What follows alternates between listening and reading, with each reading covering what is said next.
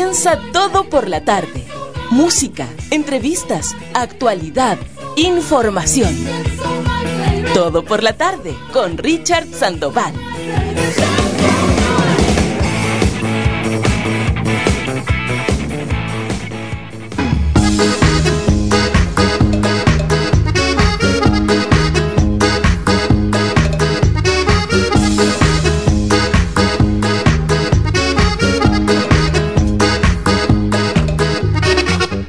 Comienza el todo por la tarde el espacio de la música chilena en este día, martes ya 13 de diciembre. Hacemos nuestro programa 641. Estamos llegando a todo el país, a todo el planeta a través del www.radionuevomundo.cl.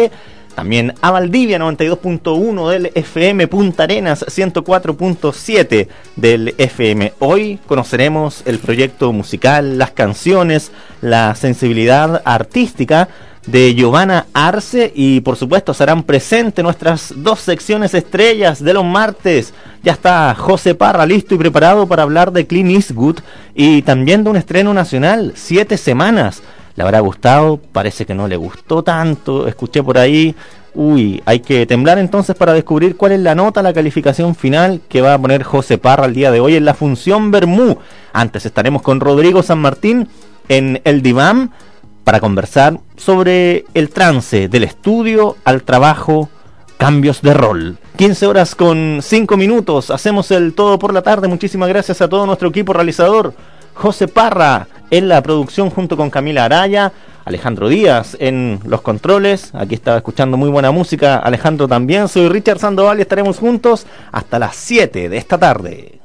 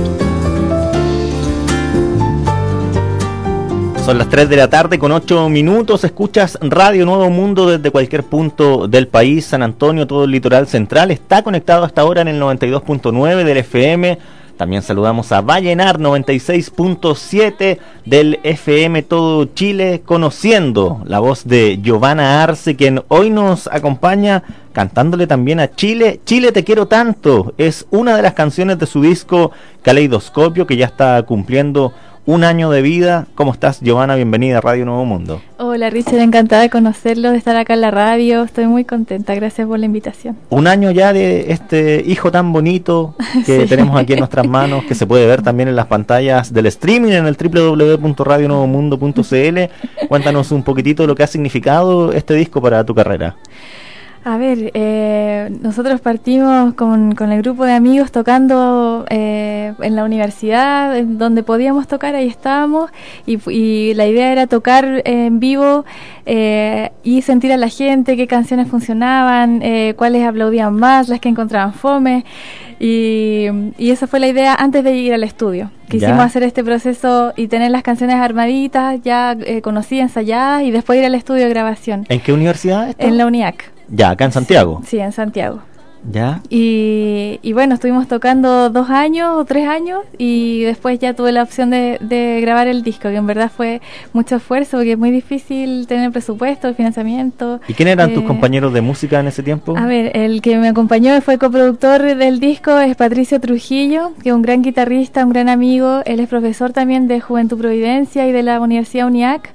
¿Ya? Y él me acompañó, pero en cada momento grabamos también en su casa, el Timo Home Studio, así que grabamos un poquito en, en, un estudio, un poquito en otro, y fuimos armando, y iba, fue creciendo también este disco, que al principio pensaba que iba a ser solamente lo que montábamos en vivo, como la banda de A4, de 5, y al final tuvimos invitados de otros países, eh, le pusimos batería a algunas canciones que no tenían. Aparecieron eh, hartos arreglos. Unos arreglos preciosos, y en verdad fue con la creatividad y el cariño de, de, de este grupo lindo que se armó, y estoy súper contenta del resultado. Y hasta el alemán apareció, el portugués, ya vamos a hablar sobre esos detalles que tiene el disco, también algunos regalitos bien interesantes. Eh, es interesante también eh, descubrir, Giovanna, eh, cómo se va construyendo tu estilo, eh, cómo la, la fusión eh, latinoamericana aparece con, con muchísima fuerza. Eh, cuando tú te conectas con la música y por qué esa relación tan intensa con el folclore, con lo latinoamericano.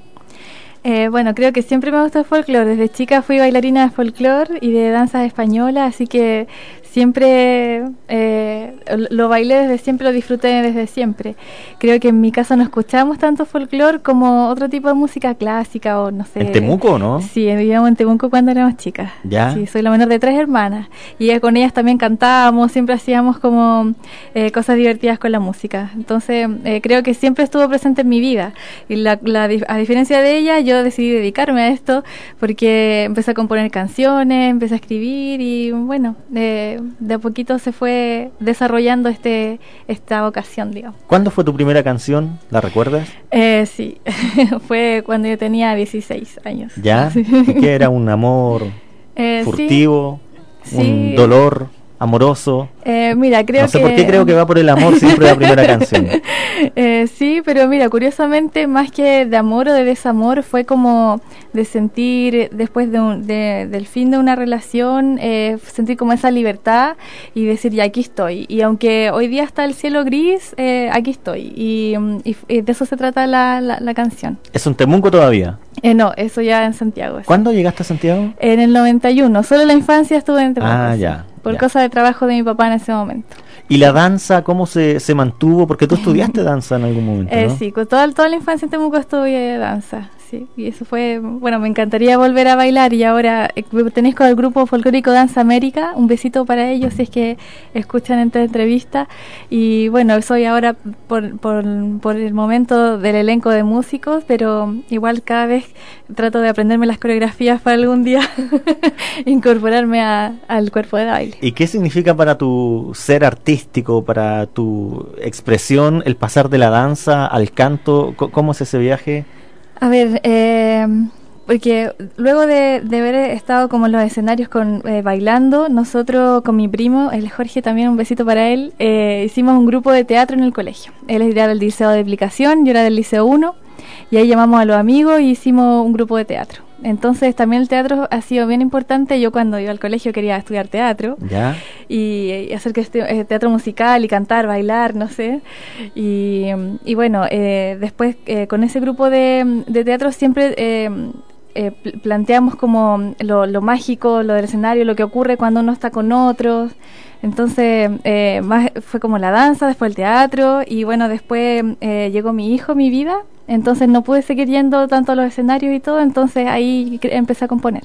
¿Y cómo ayuda el haber tenido experiencias con la danza, con el teatro, para hacer una buena canción, para expresar a través de la música? Eh, en todo. Creo que principalmente siempre he pensado en las personas. Que cada vez que escribo una canción siempre eh, pienso en que la persona lo puede escuchar y, sentirse reflejada o, o, pensar que, que es bonita la historia que se está cantando. Entonces creo que eso de, de, poder transformar letras, música, como tratar de crear un ambiente ficticio, ¿cierto? Como un personaje, como una, una historia que, que se puede contar como en una obra de teatro en 40 minutos o en 3, 4 en una canción. Sí, en, en tu música hay mucha identidad, hay territorios, eh, Latinoamérica se hace presente con mucha fuerza a través de varios estilos pero también está muy presente Chile. De hecho, abríamos la entrevista escuchando Chile te quiero tanto. Eh, ¿Cuál es tu relación con, con, Chile, con la, con la identidad nacional? Eh, bueno, eh, me encanta Chile, me encanta su gente, su, su geografía, la cordillera, creo que es una de las cosas más majestuosas que existen en el mundo y, y, no sé, soy una fanática de, de, nosotros, de nuestra identidad, de nuestro país y, creo que siempre es importante recordar y, tratar de acercar a las personas lo que somos. Siempre he escuchado que dicen que no tenemos identidad, que etcétera, pero yo creo al contrario que sí tenemos mucha identidad y que, y que somos un pueblo hermoso. Cuéntanos cómo fue el proceso de creación de esta canción que también eh, tuvo un rol bien importante para el Bicentenario, año 2010. Sí, esa canción fue escrita eh, en ese momento. Eh, bueno, en el 2009 eh, se dieron una serie de, de, cosas, otro día que no podemos hablar de eso, pero eh, sí compositivas, de, mucha composición. Entonces, claro, yo quería darle un regalo a, a, mi país y, escribí esta canción como pensando en que podía dejar esa semillita eh, para, para poder cantarla en este año, en este cumpleaños número 200, que no es menor. Sí. Oye, cuéntanos también, Joana, ¿qué, ¿qué significa la, la idea de Caleidoscopio que le da el título a tu disco y que también es una canción eh, que tiene videoclip que se puede encontrar en YouTube, en el canal de YouTube de Giovanna Arce y La Vaca. Cuéntanos sobre esta idea del caleidoscopio. A ver, el calidoscopio eh, nace porque eh, hace cuatro años yo conocí a mi esposo, él es un hombre maravilloso y en cada entrevista le mando un besito porque lo adoro. y él, bueno, llenó mi vida de, colores, de, de, esperanza, de amor y en realidad eh, siempre me ha gustado la idea del caleidoscopio como juguete, como, como elemento como para irse a otras, no sé, esferas del universo. y, y, creo que él representaba esa, esa idea de, de, de los colores, de la mezcla de lo mágico, así que él fue como mi caleidoscopio. Entonces el disco se llama así también porque tenía como una tonada, una boza, tenía como también este caleidoscopio latinoamericano y me encantó que fusionar esas dos ideas. Qué bonita la, la idea que hay detrás, ¿no? Eh, el, caleidoscopio como eh, la posibilidad de eh, abrir puertas hacia otros colores, otras dimensiones. la magia parece como algo bien presente en tu música. ¿Qué es para ti la, la magia? ¿Por qué lo mágico lo gozas también? Eh, bueno, siento que el, la magia está como cuando uno es niño, ¿cierto? Que uno cree en los imposibles, los ideales. Eh, creo que la vida es muy mágica, es muy elocuente y, y, si uno vibra en esa frecuencia en donde uno cree que los sueños se hacen realidad, en verdad se vuelven realidad. Entonces, eh, al final pasa a ser parte de una verdad de la vida. Y, a mí me gusta estar como en esa, en esa frecuencia, porque siempre uno vive cosas tristes, problemas, no sé, distintas cosas que a veces no son casi voluntarias de que uno quiere que sucedan, pero dentro de, es, de, ese mal pasar eh, tiene que estar esta esperanza, tiene que estar la luz, tiene que estar estas ganas de, de la alegría de vivir y las ganas de salir adelante. Qué hermoso eso de la frecuencia luminosa, ¿no? la, frecuencia eh, optimista con, con esperanza. Esos colores también se encuentran allí en, tu video y en tu estética en general, siempre eh, las flores, siempre los colores. Cuéntanos sobre la realización de, de este video de Caleidoscopio. A ver, eh, fue una fortuna en verdad encontrar a, estos amigos que eh, Guille Sorens es un gran cineasta, él lo conocí en la universidad y, él con, su polola, la Gaby Maturana, ellos fueron los directores y productores de este disco o sea, de este video, perdón. Y eh, encontramos, bueno, la Gaby se puso a investigar, a buscar como una locación entretenida. Yo le había dicho que yo quería que fuera como una especie de documental y que tratáramos de hacer algo real, pero como mágico. Entonces ella me dijo, ya, encontré el lugar. Entonces este es un taller de un caleidoscopista que es muy destacado, lleva muchos años, un gran actor y... Mm, eh, bueno, encontramos este lugar y fue como, ya, tiene que ser aquí. Ahí sí que hay magia en ese lugar. Eh, totalmente. Sí, increíble eh, cómo se construye este objetito. y, además el, rincón allí de la casa, muy muy acogedor. Se, se ve esa, esa magia en el video. Sí, gracias, muchas gracias. Está logrado entonces la intención. Vamos a descubrir si la magia también nos llega a través de la música. ¿Qué tal si presentas la canción Caleidoscopio para todos nuestros auditores de Kika Punta Arenas? Eh, bueno, con mucho cariño a todos los auditores que están hoy día ahí en los parlantes, eh, con todo mi corazón va la canción Caleidoscopio.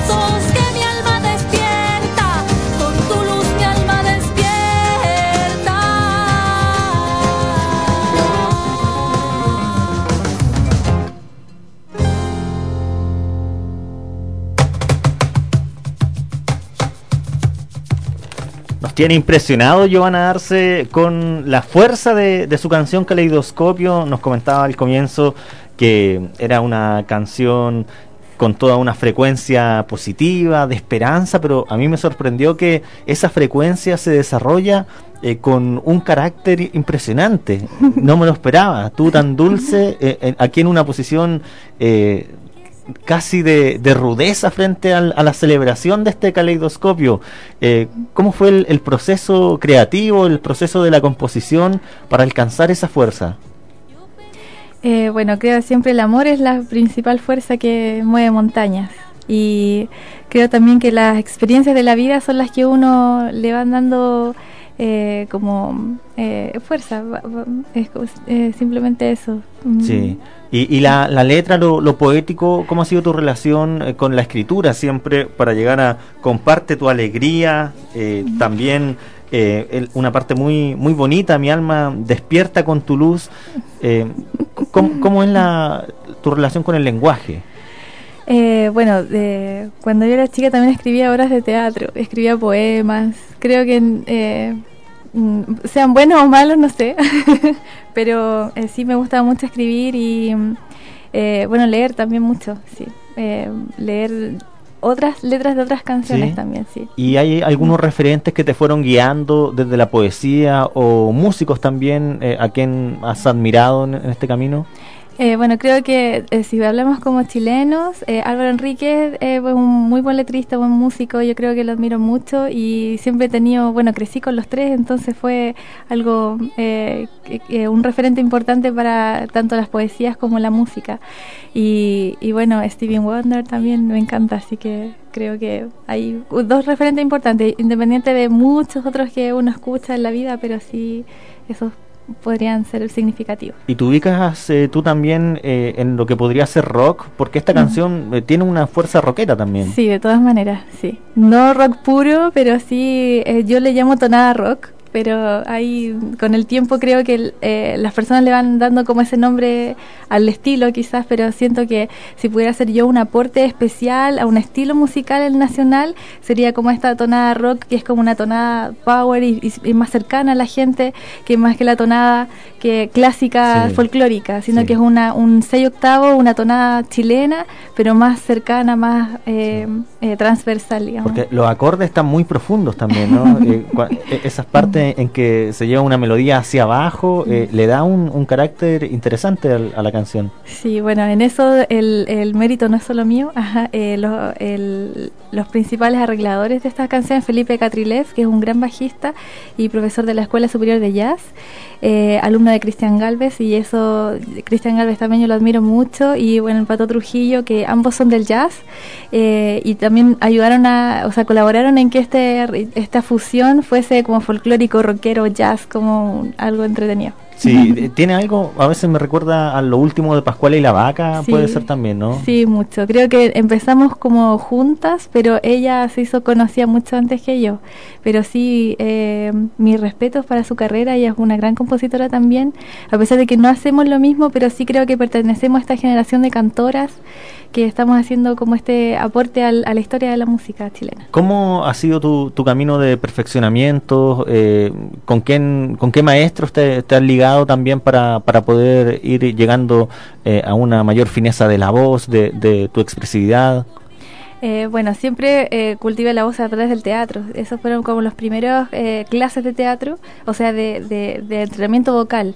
Y luego mi maestra, que yo la adoro y le mando un besito también, Arlette Yequier, que es una gran maestra del grupo fulano, bueno, ex cantante del grupo fulano y ella, bueno, le agradezco mucho todo lo que yo soy como cantante porque ella supo eh, tomar lo que había, digamos, y pulirlo y hacer como de esto una, una cantante más sólida y solidificando no tanto la técnica vocal, sino que también eh, eh, de adentro, como sacar esa voz que está en el corazón. Sí, sí, encontrar la voz más profunda que uno tiene, no la, la voz más intensa, que brille la voz, como nos decía ayer un, un, invitado acá también en ese sentido, eh, ¿ha habido cambios desde que tú comenzaste a cantar a, lo que haces hoy, a la interpretación que tienes hoy en cuanto al registro? Eh, sí, yo creo, eh, sin duda alguna, eh, creo que uno cuando no maneja una técnica siempre canta como uno habla, como uno canta, no sé, cumpleaños feliz o en la iglesia o no sé, en cualquier, eh, la ducha, no sé. Pero claro, adquirir la, la, técnica se, se, siente una voz más, más, más grande, más, más de adentro, en verdad. No es una voz que está como en, en la boca, en, en la cabeza, sino que es una voz que viene como del espíritu, que en, en este camino, y lo dice bueno, en el libro una maestra que se llama Tu voz, tu sonido, que es cuando tú te alineas con la voz universal a través de eh, tu instrumento vocal. Sí. Mm. Eh, Giovanna, ¿cómo es tu técnica de, composición? Eh, ¿Tienes alguna en específico que, que, funciona para todas las canciones? Primero la letra, ¿compones a partir de algún instrumento particular? Eh, bueno, me acompaña con mi guitarra, sí, a pesar de que en la banda siempre había un guitarrista, porque no soy guitarrista, pero sí me acompaño con mi guitarra y lo primero que llega a mi, a mi mente son las melodías. Y luego la melodía trae una, una letra y se van eh, acomodando después juntas, digamos. Y bueno, con el tiempo también ya yo sentía que necesitaba entrar a estudiar música o algo porque ya mis, mis, mis poquitas herramientas musicales con mi guitarra ya no eran suficientes, tenía ideas que quería desarrollar y ahí yo dije ya, basta de cantar sola con la guitarra, ahora necesitamos una, músicos que le den eh, este carácter que fue creciendo también, porque yo grabé un disco en la universidad en los cuatro años que estuve, pero ese disco eh, no, no nació porque tenía canciones de antes de la universidad, de, de un momento cuando yo era más chica. Entonces, eh, las canciones que están en caleidoscopio son más actuales y, y, contienen como la lluvia de ahora. Ese disco algún día lo voy a terminar, lo voy a editar igual, pero sí... Se puede eh, llamar primeras composiciones. Las primeras composiciones, las primeras canciones más, más eh, no sé, de niña. Sí, Giovanna, eh, es el disco Caleidoscopio entonces el que está cumpliendo un año por estos días, eh, que ha tenido un viaje muy, muy intenso. También son 11 canciones. ¿Tú eh, crees que hay alguna emoción que predomina en, las 11 canciones? ¿Es un disco eh, con, con, la fuerza, por ejemplo, de la canción Caleidoscopio o, o, es más alegre en cuanto al, brillo musical? ¿Tú crees que hay una emoción que las define a todas, que puede estar atravesando a todas? Creo que puede ser la esperanza. ¿Ya? Sí, eso que cada una tiene su historia, su momento, pero en general todas van hacia una, una luz de esperanza. En ¿A qué vendrás, por ejemplo? ¿A qué ya vendrás? Sí. sí. Eh, ¿Aparece allí la, la esperanza? Eh, de todas maneras. Pues sí, porque bueno, esa canción la escribí cuando eh, nos habíamos conocido hace poquito con mi esposo, él es alemán, entonces nosotros no sabíamos eh, qué iba a ser de nosotros en el fondo. Y como nos teníamos que separar eh, sí o sí, Caleidoscopio también habla de ese momento, que dice como de algún modo vamos a encontrar una solución. Y bueno. ¿Y, por qué se tenían que separar? Porque él tenía que volver a Alemania a, a terminar su estudio, yo me iba a quedar acá pero en general, eh, o sea, en particular que ya vendrás, eh, fue que él hizo un viaje a Torres del Paine. Entonces, eh, ahí no nos íbamos, nos, íbamos a poder comunicar porque allá no hay señal de teléfono ni nada. Entonces ya yo decía, bueno, ya ya vas a volver pronto ya. Era en la espera entonces, en la vigilia. ¿Y dónde se conocieron con él? en su casa. ¿En músico? no, él estudió economía. Ya. Sí, yo digo que por suerte no es música, porque em, no hubiéramos sido quizá, eh, ya uno está suficientemente eh, en esta energía media mágica, así como sobre las nubes, y él me, me lleva a la tierra y eh, podemos tener la cuota de realidad, ¿cierto? El equilibrio. Entonces este disco tiene una energía alemana. Eh, sí, yo creo que algunas canciones la, la, tienen, pero yo creo que más latinoamericana. Ya, pero en el corazón está Alemania. Eh, sí, yo creo que más mi esposo. que la, la, intención es que eh, la, la música o el amor o las canciones trasciendan las fronteras. Por eso cantar en portugués, por eso cantar en alemán, es la, esa canción que está en alemán es, una, es un estilo de samba argentina. Entonces cuando nosotros tratamos de sobrepasar esa, esas barreras, nos volvemos simplemente personas, que estamos en distintas partes, pero eh, al final somos personas con un corazón. Ese es el espíritu que tiene Caleidoscopio. eh, ¿Qué estilo, con qué género se juega en la canción que ya vendrás? Eh, yo creo que es esta misma tonadita, pero ahora en vez de que sea rockera, es un poco más balada romántica. Ah, pero manteniendo esa tonadita chilena. Románticos entonces, pensando en a quienes tenemos lejos, pero que ya vendrán. Esto es la voz de Giovanna Arce en Radio Nuevo Mundo.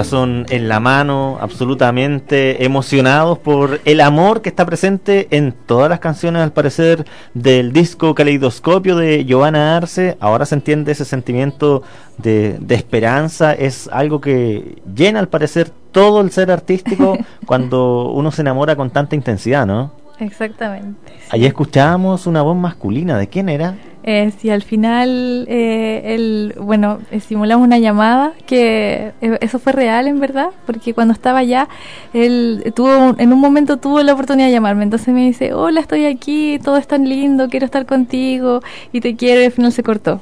Entonces fue como que yo dije, ah, eso tiene que ir en la canción porque es parte de, esa historia. Es, parte del alma de la canción. Sí, totalmente. ¿Y tú hablabas alemán? Eh, antes no, bueno, sabía como los colores, los números, pero nada más. y ahora sí he tenido que aprender porque allá las personas son muy generosas, son muy... Eh, nos, nos, nos acogieron súper bien. Y lo más especial fue que nosotros nos casamos allá entonces cuando, eh, porque yo ah, sé un poquito alemán, pero en ese momento eh, las personas me decían, oh, me querían desear lo mejor, por ejemplo, pero fue una lástima que yo no lo pudiera entender, porque me decían, me abrazaban, me miraban y me hablaban cosas que yo no entendía. Y dije, ya, tengo que aprender alemán porque eh, no, e, estas cosas lindas que la gente quiere dar de corazón, el idioma ahí fue una, una barrera que no va a volver a ¿Y es tan difícil como dicen o no? Eh, sí. ¿Sí? ¿Qué significa Alles für mich? Está bien, ¿no? Sí, muy buen acento, muy bávaro. eh, sí, significa todo para mí. ¿Y cómo fue la composición de esa canción? Eh, bueno, cuando nos íbamos a casar yo no sabía qué regalarle, en verdad. Quería hacerle un regalo y dije, bueno, ya, este es mi idioma, es mi, es mi mi, no sé, todo lo que soy y eh, le escribí esta canción para él. ¿Y cómo es enfrentarse a un idioma que puede ser extraño eh, para mm. crear una canción? Sí, yo creo que también tomé elementos que él me decía constantemente. Entonces, como algunas algunas palabras que nosotros usábamos, por ejemplo, eh, du bist mein Stern, significa tú eres mi estrella, o du bist mein, mein Weg, como tú eres mi camino. Entonces, fue como ocupar esas frases que nos decíamos constantemente y eh, pero hacerlas con melodía y en esta canción. A ver, vamos a escuchar un poquitito de esta canción en alemán. Queremos escuchar otras también, una en portugués que viene también en el disco. A ver cómo suena Alles für mich.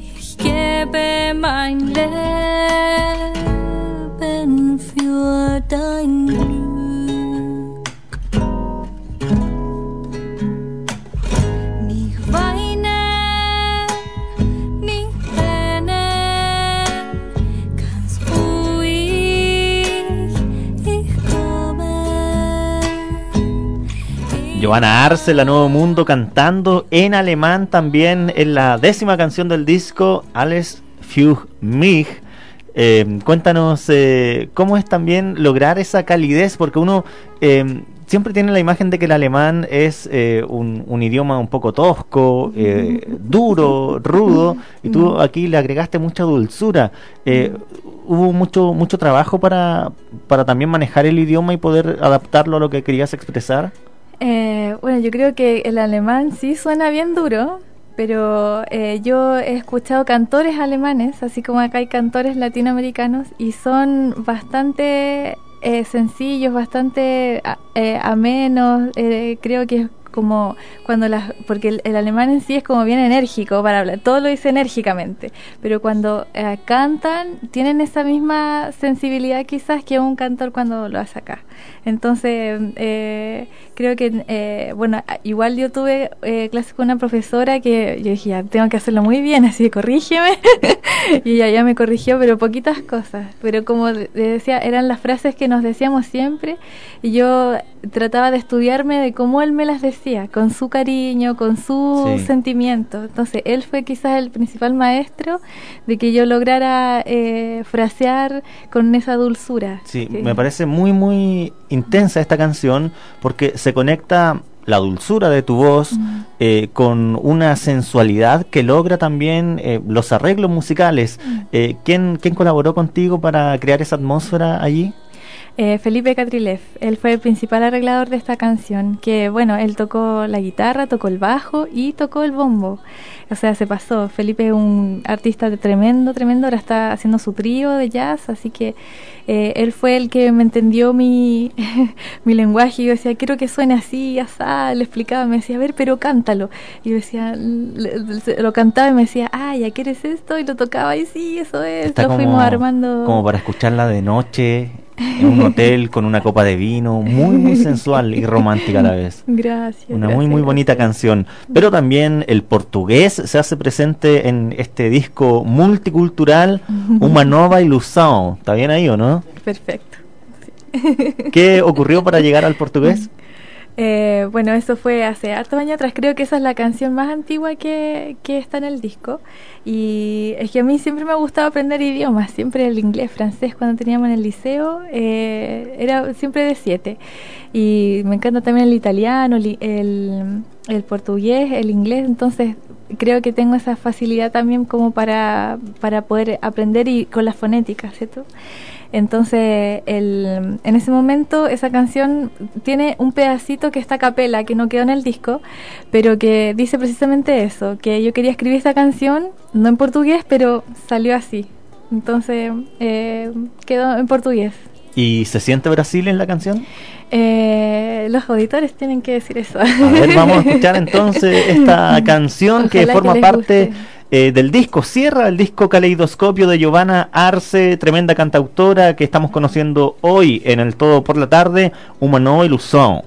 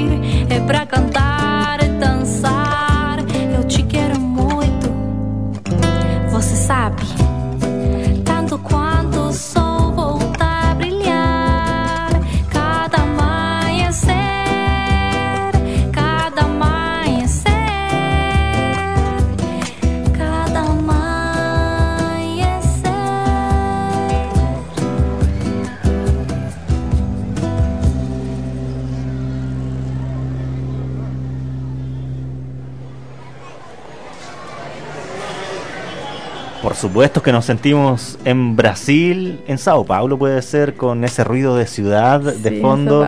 Eh, también eh, hay una preocupación constante en cada canción por, por agregar algún sonido nuevo que le da carácter a la canción. Eso como tecnología musical, ¿no? Eh, sí, bueno, esos efectos de ciudad, ¿cierto? Eh, era como parte de la canción porque se suponía que la historia era que yo me iba a juntar con un antiguo amor que ahora él tenía su nueva polola. Entonces yo decía, estoy contenta de que tú tengas tu nueva ilusión. Entonces era como juntarnos en un café de Sao Paulo y que él y que ahora yo conozco a su nueva polola y etcétera. ¿No, se, ¿No se enojó el alemán con esa canción? No, es que eso fue muy antiguo, muy ah, antiguo.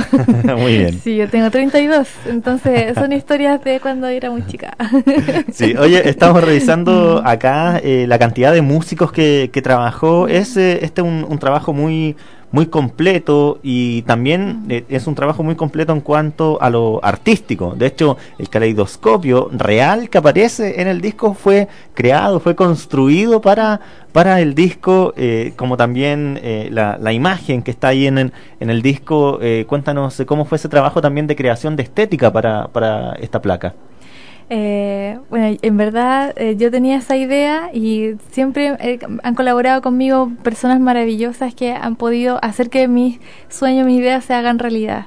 Entonces, al encontrar este taller donde grabamos el videoclip, este artista eh, me decía ya, eh, ¿qué colores quieres? ¿Cómo lo quieres? Porque un caleidoscopio puede ser de maneras infinitas. Él tenía algunos que tenían aceite, por ejemplo, que tenía unos pececitos como si fuera el mar. En verdad él es maravilloso.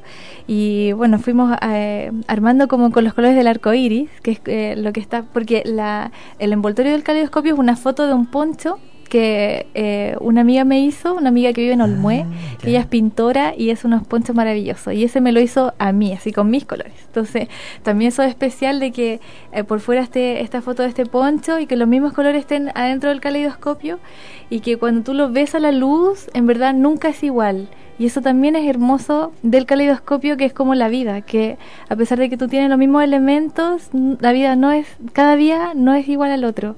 Entonces eso también es eh, forma parte de esta estética como de los colores, de que, de que fuese este caleidoscopio. cada detalle de Giovanna tiene más magia, uno, queda sorprendido.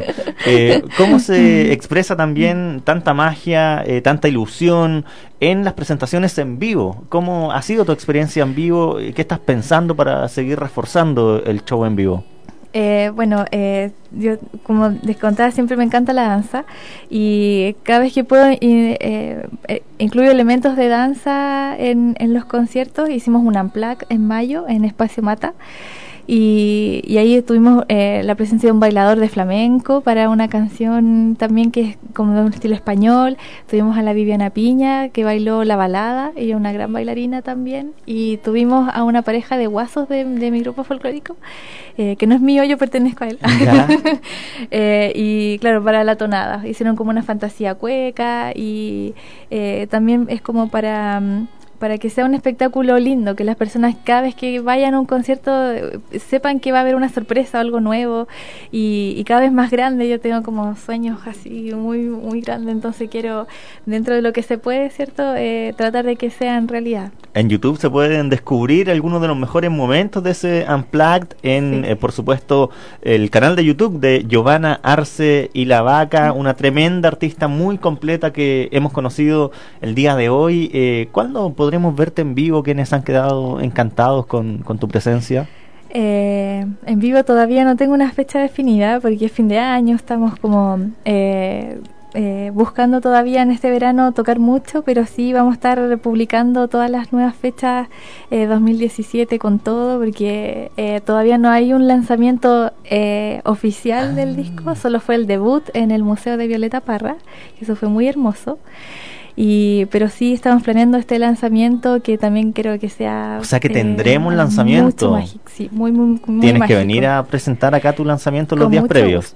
lo haré. ¿Dónde te encontramos en redes sociales en tanto para no perdernos ningún detalle? ¿Dónde podemos encontrar tu música para conocerte a plenitud? Eh, bueno, mi página es www.yobi.cl con G y B corta, yobi.cl. ¿Ya? Eh, y bueno, el, el, Facebook es como mi nombre tal cual, Giovanna Arce. Y Yobi Música, mi Twitter. Eh, no sé, ahí en el fondo si buscan la página van a encontrar las otras redes sociales. Giovi.cl entonces, con G y B corta, Giovi.cl.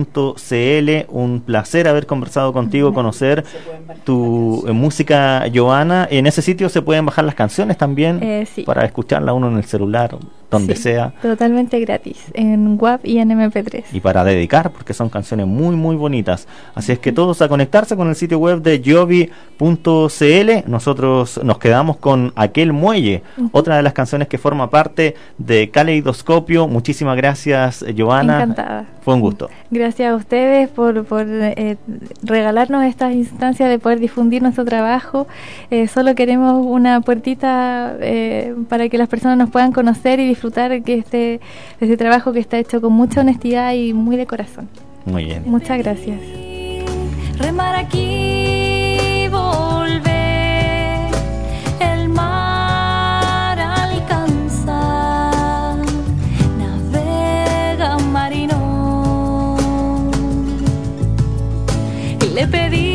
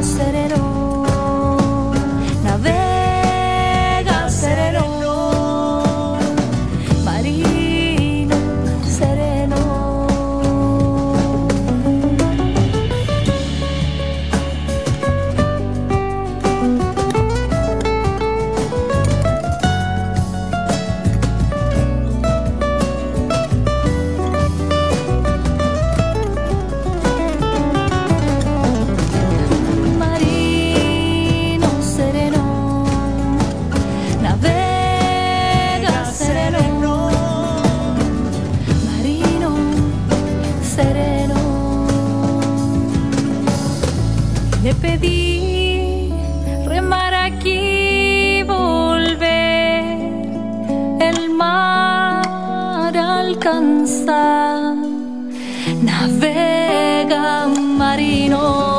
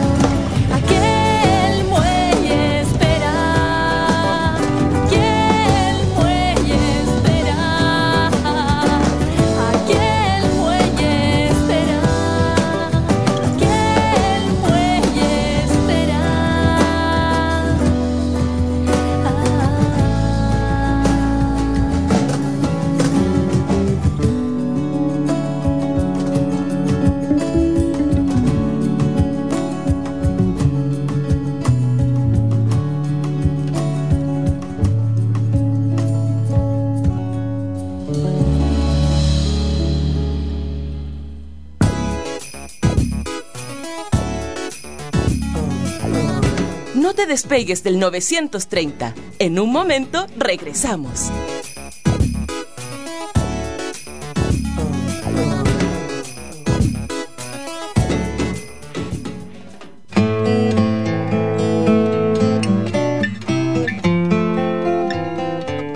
Homenaje a los héroes de la democracia.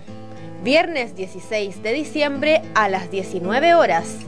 Museo de la Memoria y los Derechos Humanos, Matucana 501, Metro Quinta Normal. A 40 años de la detención y desaparición de dos direcciones del Partido Comunista de Chile, nada ni nadie está olvidado.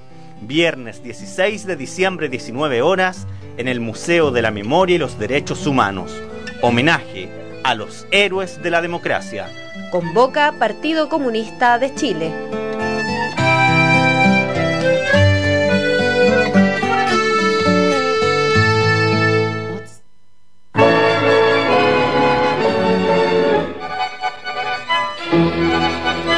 La Botica de los Recuerdos, lo más novedoso de la medicina natural en la Botica de los Recuerdos, con Javier Gutiérrez Lavín, lunes a viernes a las 11 de la noche.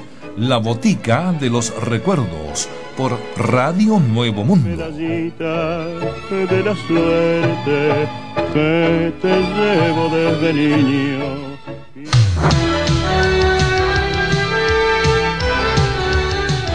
Atención barra, auditores de Radio Nuevo Mundo, solo la verdad.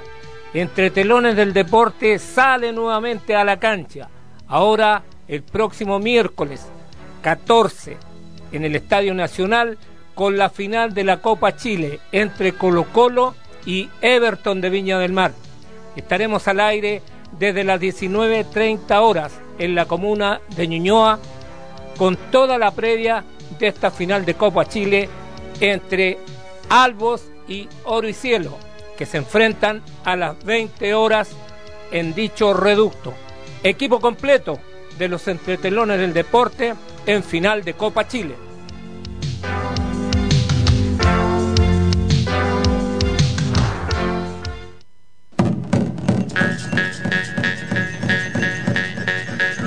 Muchos apellidos mapuche aluden al sol. Antisoli, Antu, Sol, Soli, Tori o sea, langosta. Por lo tanto, langosta soleada o del sol, antisoli. Antimán, antu, sol, manjique, cóndor, o sea, cóndor del sol, antimán.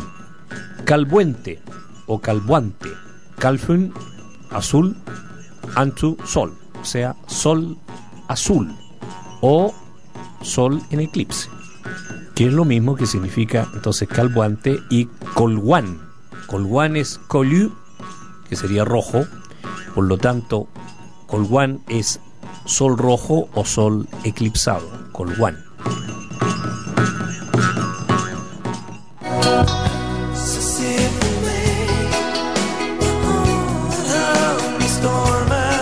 Hola, yo para informarme sobre el pueblo chileno y sus movimientos y también mis raíces escucho desde Estocolmo, Suecia a www radionuevomundo.cl Hej! För att informera mig om vad som händer i Chile från andra sidan jordklotet så lyssnar jag på www.radionuevomundo.cl från Stockholm, Sverige.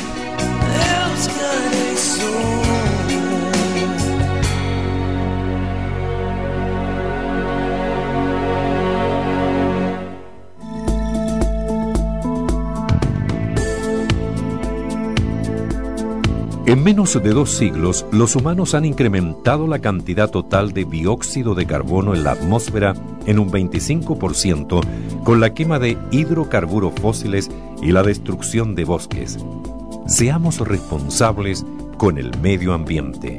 Nos pertenece a todos.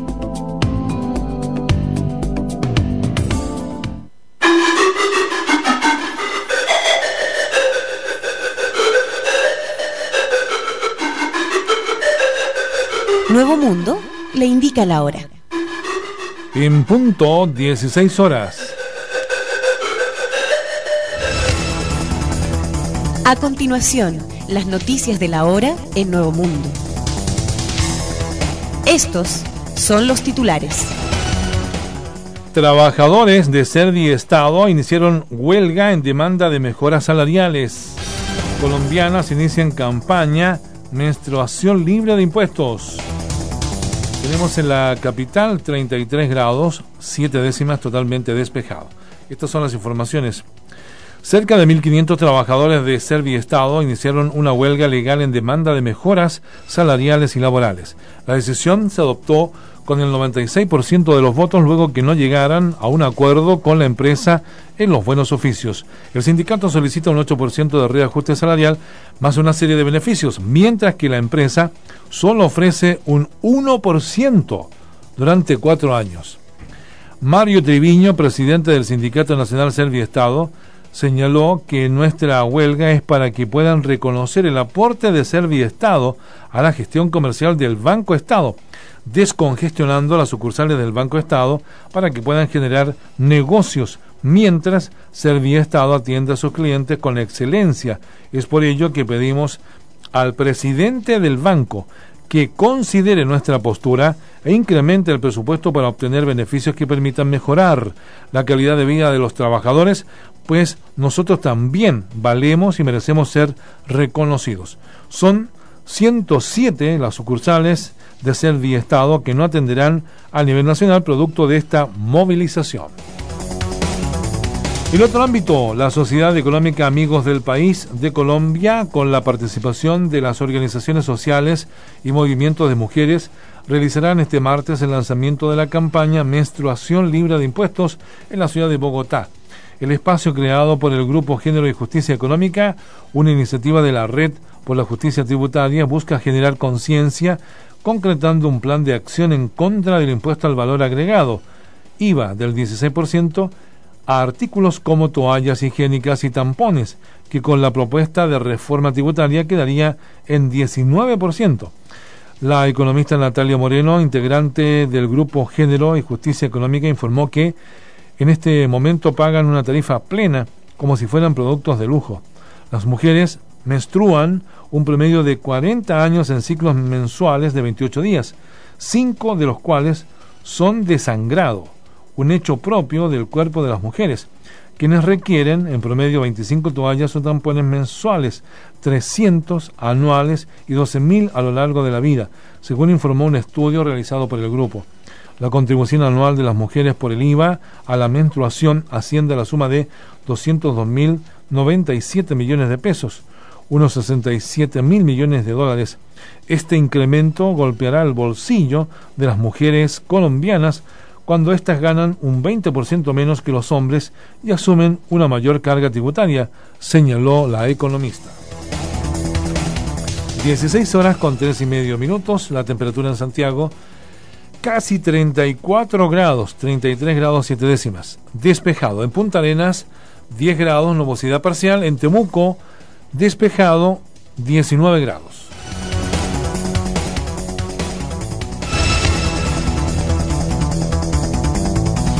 Estas fueron las noticias de la hora en Nuevo Mundo. En cualquier momento, más información.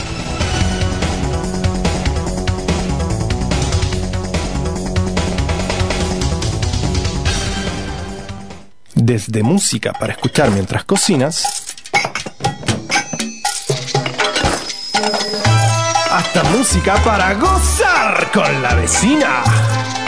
Portaldisc.com, el mayor portal de descarga de música chilena, donde podrás acceder a miles de discos de todos los estilos y generaciones, de manera simple, económica y desde cualquier parte del mundo. Portaldisc.com. Hola, soy Vitami, están escuchando Radio Nuevo Mundo y los dejo con mi tema Viaja conmigo.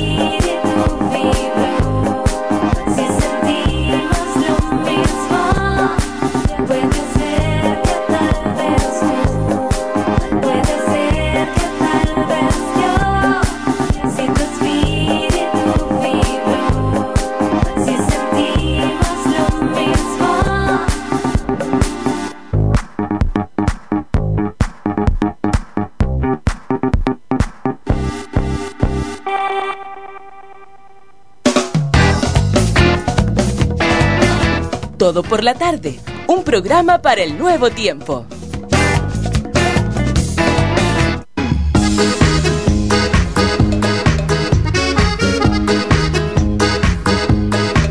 Ayer lo hablábamos con Julio Ugas en el análisis semanal. El tema de Sebastián Piñera, precandidato presidencial, sigue estando vinculado su nombre con conflictos de intereses y hoy se ha conocido un nuevo antecedente. La familia Piñera prestó casi 40 millones de dólares al grupo controlador de LATAM Airlines, lo que en algún minuto, si es que Piñera vuelve a ser presidente, podría implicar eh, conflictos de interés. La cartera de inversiones de Sebastián Piñera Cheñique y su familia es amplia y diversificada. Sus vehículos, dice la tercera de inversión, son varios y el expresidente participa directamente en dos de ellos. Inversiones Bancard Limitada, donde tiene el 66,88% de las acciones, e Inversiones Bancorp, donde controla el 9,71%.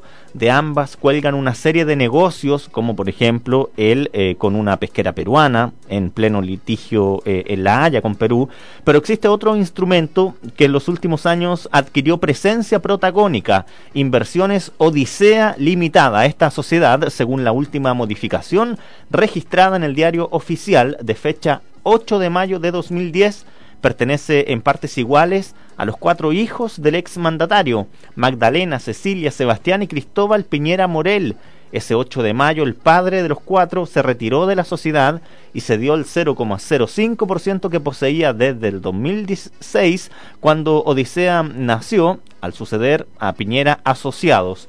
Odisea es una sociedad limitada cuyos negocios no son públicos, pero existen registros de algunos de sus movimientos. Por ejemplo, la firma actúa como inversor en varios fondos de inversión administrados por conocidos gestores, pero también ha actuado como financista de los ex socios de Sebastián Piñera en LATAM Airlines, la familia Cueto, con quienes compartió el control de la empresa hasta el año 2010 cuando Piñera vendió su 26% en unos 1.492 millones de dólares. Impresionante la cantidad de plata que tiene el expresidente. ¿ah? Los balances de Costa Verde Aeronáutica, la matriz a través de la cual la familia Cueto controla la TAM Airlines, informan que el 20 de mayo de este año suscribió un contrato de financiamiento con inversiones Odisea por 26 mil millones de pesos 37,6 millones al dólar de ese día. El préstamo considera amortizaciones anuales a partir de marzo de 2017 y tiene fecha de término en mayo del 2021. La tasa de interés contabilizada en los balances es de 5,5% anual. La transacción es entre dos particulares. Es pública en los balances y por ello en el grupo aeronáutico no perciben conflicto de interés alguno. Pero en caso de que Piñera se convierta nuevamente en presidente de la República, una sociedad familiar suya sería acreedora hasta 2021 de un grupo económico que controla la mayor aerolínea local y una de las mayores de Latinoamérica también.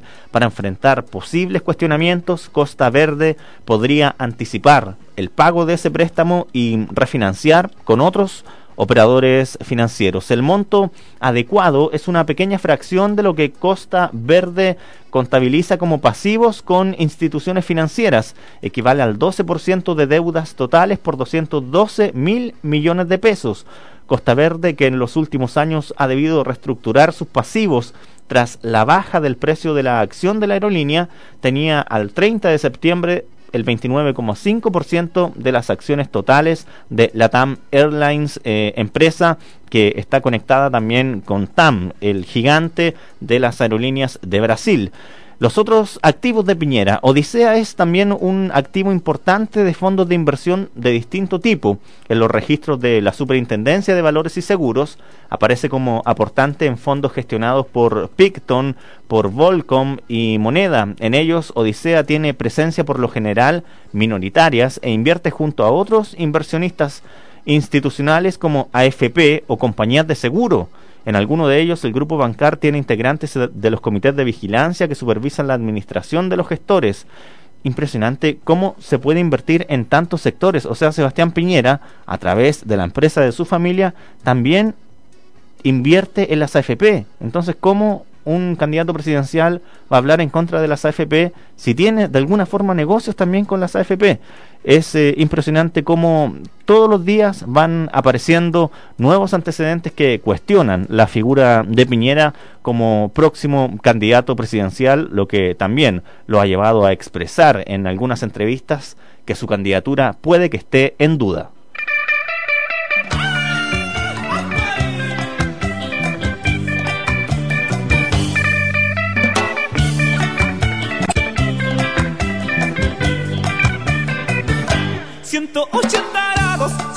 180 grados en la suma interior. 180 grados, 180 grados, no vales más que yo. La conocí en una fiesta de rock latino, de rock latino. Con mis pasos sensuales quedó deslumbrada, quería conmigo. Le pedí pololeo, me dijo que bueno, me dijo sí al tiro.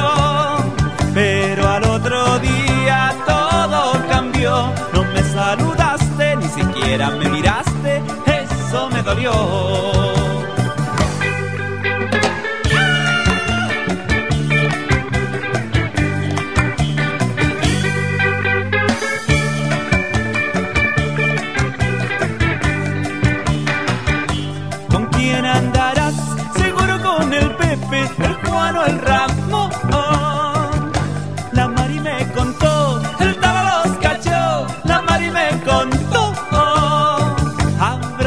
En el auto, tomados de la mano, el Talo me contó. Como ellos tienen plata,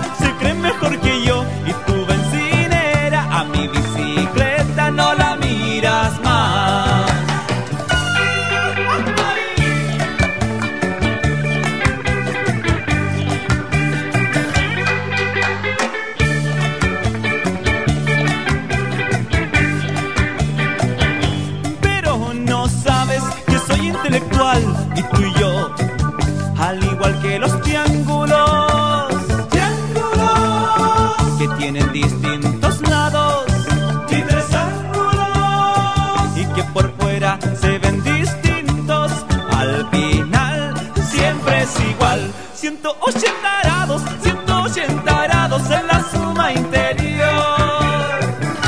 180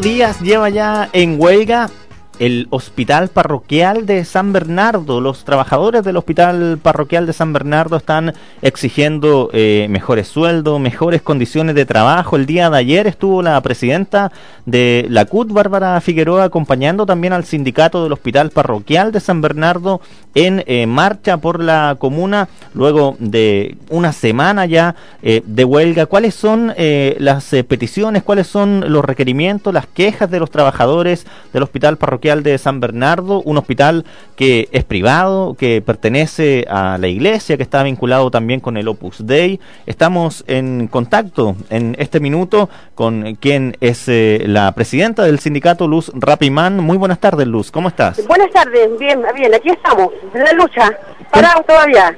Sí, eh, cuéntanos eh, cuál es el motivo de esta manifestación, eh, por qué decidieron parar.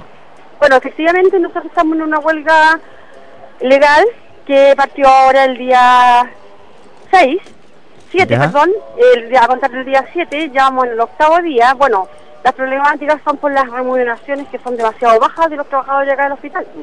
Ya. Ese, ese es la base, el punto base que tenemos nosotros, que somos la institución privada más baja de la región metropolitana en sueldos. Sí, ¿y eso a qué se debe? ¿Cuál es la relación que existe particularmente eh, con la iglesia? Claro, efectivamente, bueno, en, en- en estricto rigor, la, la administración interna que hay aquí dentro del hospital hay un consejo. Dentro de ese consejo, el obispo, Juan Ignacio González, es el patrono del hospital y él es el que maneja la mesa del consejo. Ya, Y por ende hay una administración que también es manejada por él mismo. sí. Entonces, los acercamientos y las llegadas que hemos tenido han sido como mu- con muchos obstáculos. Sí. Y desde muchos años. Nosotros recién tuvimos el derecho a negociar en el 2011 en adelante. Años sin poder negociar con, con el hospital, con la empresa. En, en estricto rigor es una empresa. ¿Y cuáles son Es- la- las razones que les da el obispo cuando ustedes lo interpelan? Lo que ¿Qué, pasa qué es que dice el obispo, el obispo en ningún momento él ah, se ha hecho presente con nosotros los trabajadores. Solamente él ha mandado a su, mini- a su administración, que en este caso en estricto rigor es el gerente general de la empresa acá, eh, don... Ah, se me fue el nombre del gerente Ya. general. Entonces, él es el que maneja internamente las problemáticas internas de los trabajadores. Jaime, Jaime, don Jaime, El gerente. el gerente general. Ya, Jaime Rodríguez Quesada, perdón. sí. Ya tengo tantos nombres. Él es el gerente general de la, de la- del hospital. Él es el que maneja el, el, el directorio, el que maneja eh, las finanzas, junto con la señora Idea Astorga, que es ella la gerente final. Claro, y eh, cuéntanos eh, cuáles son los puestos de trabajo dentro del hospital que están Bueno, más la- vulnerables, eh, cuáles Bueno, son... la mayor parte yo tengo el 50 más uno del, del trabajo de los trabajadores acá afuera. Ya, En estricto rigor, el hospital está trabajando solamente con un servicio mínimo.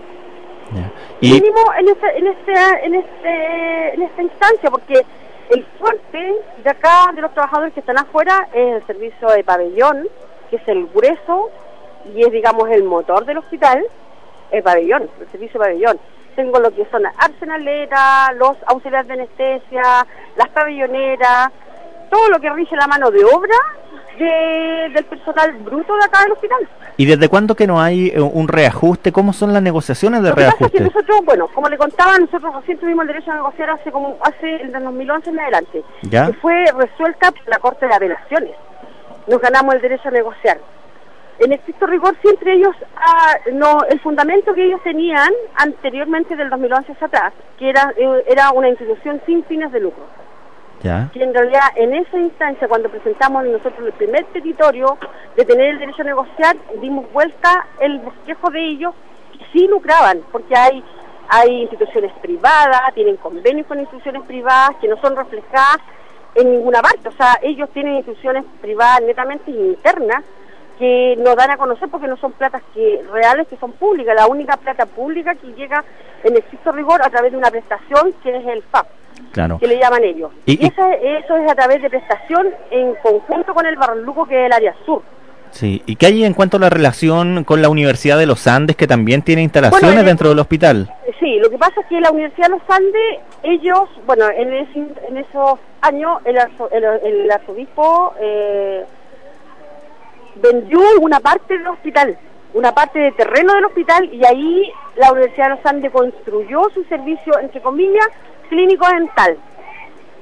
Ya. En el estricto rigor, ¿cuál fue el convenio que ellos tuvieron? Un, un convenio de, de a plazo de 20 años, que ya se está cumpliendo y en realidad en estricto rigor ahora la universidad es dueño de su recinto, de su, de su margen propio que ellos tienen acá. ¿Y la presencia de la universidad ha tenido impacto en los trabajadores? Eh, No, no, no, no, totalmente ajeno a los trabajadores, ajeno. Solamente el hospital tiene tiene una prestación de arriendo para que su gente, que son las tomas de exámenes, las tomas de muestra, y en algunos boxes atienden los médicos que son de la institución que es del hospital. Y hoy en día, ¿cuál es la exigencia concreta que ustedes están eh, realizando al Consejo Directivo del hospital? Bueno, lo que pasa es que nosotros dentro de nuestras proble- problemáticas estaba el, el reajuste. Nosotros estábamos pidiendo un incremento real porque el que nos están ofreciendo es de acuerdo a nuestro sueldo, que es el promedio mínimo, el promedio más bajo, de 320 mil pesos, Ya. y 350 que son los técnicos de nivel superior, que son los auxiliares de enfermería. Ya. Por ende, ellos están negociando, nosotros estamos negociando dos años y ellos rechazaron el petitorio de nosotros y ellos nos están ofreciendo a cuatro años, negociar a cuatro años con un porcentaje de un 3,2. Que la, la, en estricto rigor los trabajadores están rechazando absolutamente el... Claro, en la, la- eh, en la cifra que también se dio en el sector público, que fue calificada como una cifra indigna por los trabajadores públicos. Pero por supuesto, o sea, imagínense que el sector público nosotros somos una institución privada que debiéramos ser mirados de, en el estricto rigor de otra forma por ser una institución privada. Pero no es así, o sea, ellos no marcan no marcan la diferencia, sino que ellos dan lo que ellos creen que es justo para nosotros. Y es un reajuste además que apenas alcanza para cubrir la inflación, que este año va a llegar al 3%, ¿no? claro, que, que, en realidad en el rigor el 3,2 es como menos el neto de, de los gastos diarios que puede tener un trabajador. Sí, y ustedes exigen una cifra en específico? Nosotros estamos, bueno, en, el rigor las mesas ya están como quebradas, ya están quebradas en realidad. En este momento está están definiendo en la dirección regional de allá de Providencia que ellos han sido intermediarios de nosotros para poder que esta persona, esta administración ceda un poco en, en cuanto a los años del contrato colectivo. Ya. Entonces ellos internamente el contrato colectivo siguen insistiendo que, los quieren dar un, un, porcentaje de un 3,2 y a cuatro años. Mm, claro, ahí... Y eso, y, es, y eso es todo, o sea, no, y nosotros apelamos a eso y dijimos que no. Ahora, obviamente, hace un, hace poquito nos, nos ofrecieron a tres años un término de conflicto que en realidad es indigno, no lo voy a dar porque en realidad no, no vale la pena. Y nos van a descontar los ocho días que tenemos de trabajo, que tampoco en, en rigor podría haber sido negociado, pero también ellos, ¿qué es lo que nos ofrecen? Como hacernos un préstamo y descontarnos un día por mes, en este caso en ocho meses. Sí, y, los ocho días de huelga. ¿Y ustedes con, con qué cifra ya entrarían a, conversar con, con, más confianza, con un 5%? Lo que pasa, lo que pasa es que en, en el estricto rigor nosotros estábamos pidiendo un incremento real al sueldo base que es el promedio que yo le di entre 320 y 350, que nos supera, si nosotros estamos pidiendo un aumento real de, que, en este momento, que es el 3,2, eso significan 11 mil pesos para el promedio medio, de 350. Mm. Sí, no, Ese es el promedio que están incrementando 11 mil pesos al sueldo. Si no, no hay un cambio significativo con, esa cantidad de plata. Exactamente, no hay ningún cambio. ¿Y hasta qué eh, lugar ustedes esperan llegar? ¿Hasta cuándo quieren extender la huelga? Eh, nosotros ahora a las 5 de la tarde vamos a dar un comunicado, estamos llamando a todas nuestras bases eh, para darle a conocer el, el último la última oferta que está entregando en este momento la empresa, si la aceptan o vamos a ver si hacemos eh, extender el contrato colectivo que teníamos vigente a 18 meses. Ya, hoy podría haber novedades. Las dos opciones que tendríamos en este, digamos, en, un rato más, que la gente lo va a tirar a votación. Sí, y en cuanto a las otras eh, condiciones de trabajo dentro del hospital, eh, ¿cómo está la, o sea, las condiciones de trabajo en realidad tienen servicios mínimos, hay servicios cerrados, hay, hay pacientes que están derivando, no está atendiendo la urgencia, la urgencia el fin de semana no atendió, eh, nosotros estuvimos hasta muy tarde acá y vimos cómo iban rechazando a las pacientes, las embarazadas que venían llegando, las, no las estaban atendiendo porque no había personal y la urgencia tampoco, aparte que acá no hay urgencia pediátrica, no hay pediatra, viene el, pediatra viene tarde, mañana y nunca, porque tampoco tenemos pediatría. Es decir, la... todos esos pacientes están trasladando se están derivando, entre comillas, al, al Pino o al Exequiel. Es decir, la gestión del hospital tampoco es de las mejores. La gestión tampoco es de las mejores, obviamente. Muy bien, entonces vamos a tener novedades eh, en la tarde, se va a leer el comunicado. Eh, lo más probable que vamos a tener, eh, sí, lo más probable que vamos a tener, un, sí, efectivamente vamos a tener un comunicado con nuestras bases, vamos a llevarlo a votación se aceptan la última oferta que está entregando en este momento en la empresa o hacemos extensivo el contrato colectivo a 18 meses y sería en un año y medio más tendríamos que estar negociando nuevamente, pero con el piso que ya tenemos. Vamos a estar informando entonces si es que hay novedades. Muchísimas gracias, Luz sí, Rapimán. Gracias por contactarse con nosotros y que la comunidad se entere. La idea de nosotros es que la comuna se entere en qué, en qué posición está la empresa y en qué problemática está el hospital si no tiene personal idóneo para trabajar. Así es, es el Hospital Parroquial de San Bernardo que está en su huelga legal por estos días también. Que esté muy bien, Luz. Muchas gracias, hasta luego.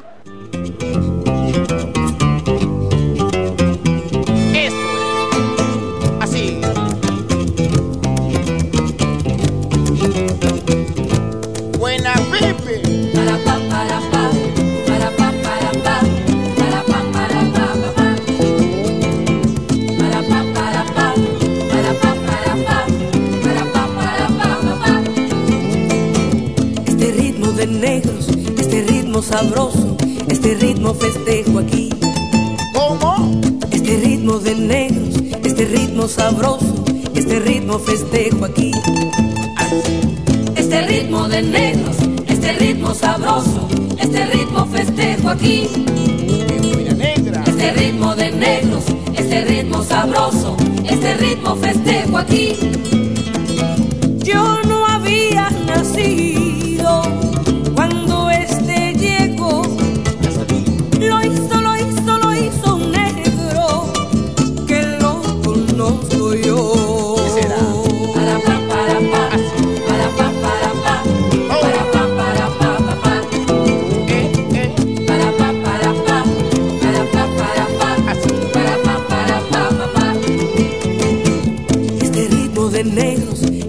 Ritmo sabroso, este ritmo festejo aquí. Así. Este ritmo de negros, este ritmo sabroso, este ritmo festejo aquí. Este ritmo de negros, este ritmo sabroso, este ritmo festejo aquí. Otra vez. Este ritmo de negros, este ritmo sabroso, este ritmo festejo aquí. Lo hizo Porfirio Vázquez, ese Lo hizo con mucho arte y ahora lo canto yo. Lo canto yo. Claro que sí. Lo canto yo. Así. Lo canto yo. Lo canto yo. Lo canto yo. Ahora, con tambor y bata. Cuando era pequeña, yo le dije a papá, yo quiero cantar, yo quiero tocar. Le dije a papá, yo quiero ser como tú. Le dije a papá, Así. yo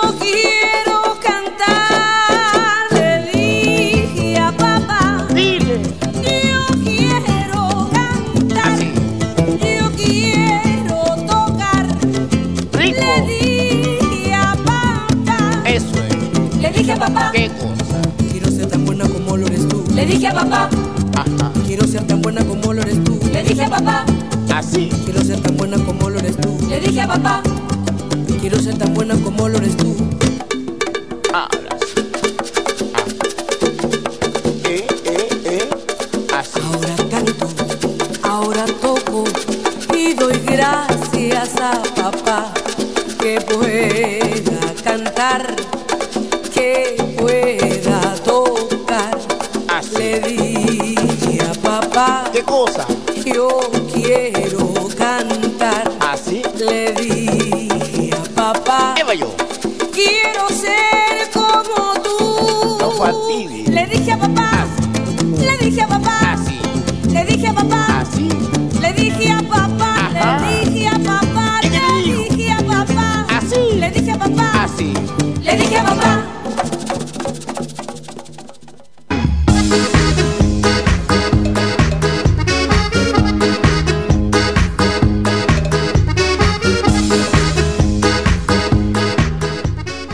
Corrupción en el sistema político ha sido uno de los temas más importantes de discusión pública en los últimos años y uno de los casos más feos, más hediondos de los casos de corrupción es el caso Basura. Hay eh, mucha gente involucrada en el caso Basura, particularmente de los municipios de Cerro Navia, de Maipú, y mm, en el caso Basura hubo un preso, el único que estuvo en la cárcel eh, como imputado, el único imputado que estuvo en la cárcel, que salió de la cárcel, pero con una millonaria indemnización. ¿Cómo será esto? ¿Por qué alguien que está imputado sale con más dinero cuando sale de la cárcel? Escuche esta información. Hace dos semanas, dice biobio.cl, Marcelo Torres consiguió salir de la cárcel a cambio de arresto domiciliario, pero mientras estuvo en Capitán Llaver, logró mejorar sus condiciones contractuales en Cerro Navia, firmando 12 anexos de contrato, un finiquito y un anexo de este último que le reportaron una indemnización cercana a los 77 millones de pesos. El 30 de noviembre pasado, Marcelo Torres, de Renovación Nacional, un hombre para nada tonto, salió de Capitán Llaver dejando atrás más de un año como el único imputado en la cárcel por el caso Basura, y no lo hizo con las manos vacías. Su paso como ex secretario general de la Corporación Municipal de Desarrollo Social de Cerro Navia, entidad que adeuda unos 250 millones de pesos en luz y solo ha pagado un mes de cotizaciones previsionales a sus funcionarios este año, le reportó recientemente a este personaje una indemnización cercana a los 77 millones de pesos, pese a que Torres, hoy con arresto domiciliario total por cohecho, delito reiterado de fraude al fisco y lavado de dinero, quedó en prisión preventiva en septiembre del año pasado, mantuvo su vínculo laboral con la corporación durante todo el primer trimestre del 2016. Esto lo logró a través de 12 anexos de contrato sin goce de sueldo que extendió hasta el primero de abril, fecha en la que firmó un finiquito mientras aún se encontraba en prisión preventiva. Este último documento, aprobado por Luis Plaza, el alcalde de Renovación Nacional, en calidad de empleador al presidir el directorio de la corporación mientras ejercía como alcalde, materializó la indemnización a todo evento por 2.500 UF pactada por Plaza y Torres en el contrato laboral celebrado el primero de febrero de 2014. Por esto, eh, más el mes de aviso, calculado en base a una remuneración bruta mensual de 4.300.000, Torres se adjudicó 66 millones de pesos, más eh, otros montos a partir de otros acuerdos que lo dejaron con 77 millones de pesos. O sea, este personaje que está imputado en el caso Basura, que estuvo preso eh, muchos meses por ser eh, uno de los principales responsables de este fraude al fisco, sale de la cárcel, sale de la prisión preventiva, pero sale con más plata de la que entró. Impresionante.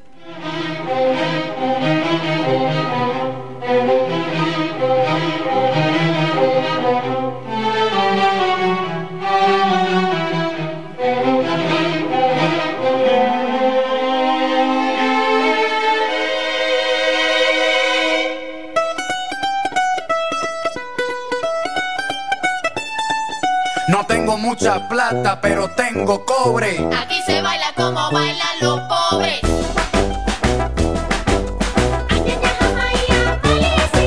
No tengo mucha plata, pero tengo cobre. Aquí se baila como bailan los pobres. Aquí llegó A meter las bolas en los boquetes como Tiger Woods. Tú eres clase alta, yo clase baja. Tú vistes de seda y yo de paja. Nos complementamos como novios.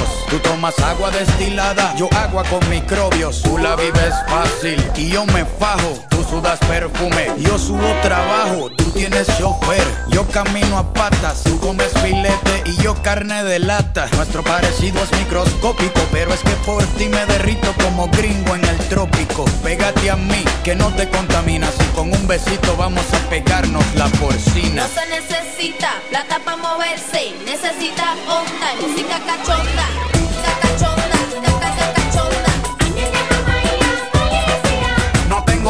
plata, pero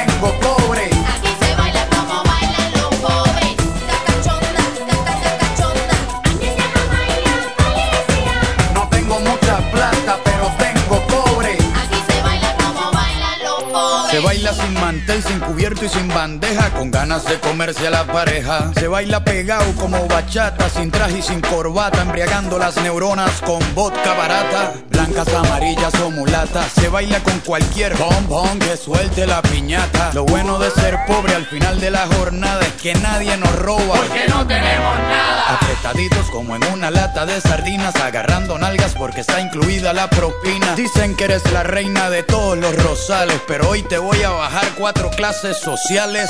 Calientita, como pan de panadero, barriendo el piso con el trasero. Toda la grasa se desplaza por la terraza. Quiero que hagas lo que no puedes hacer en tu casa. No se necesita plata para moverse, necesita onda y música cachonda.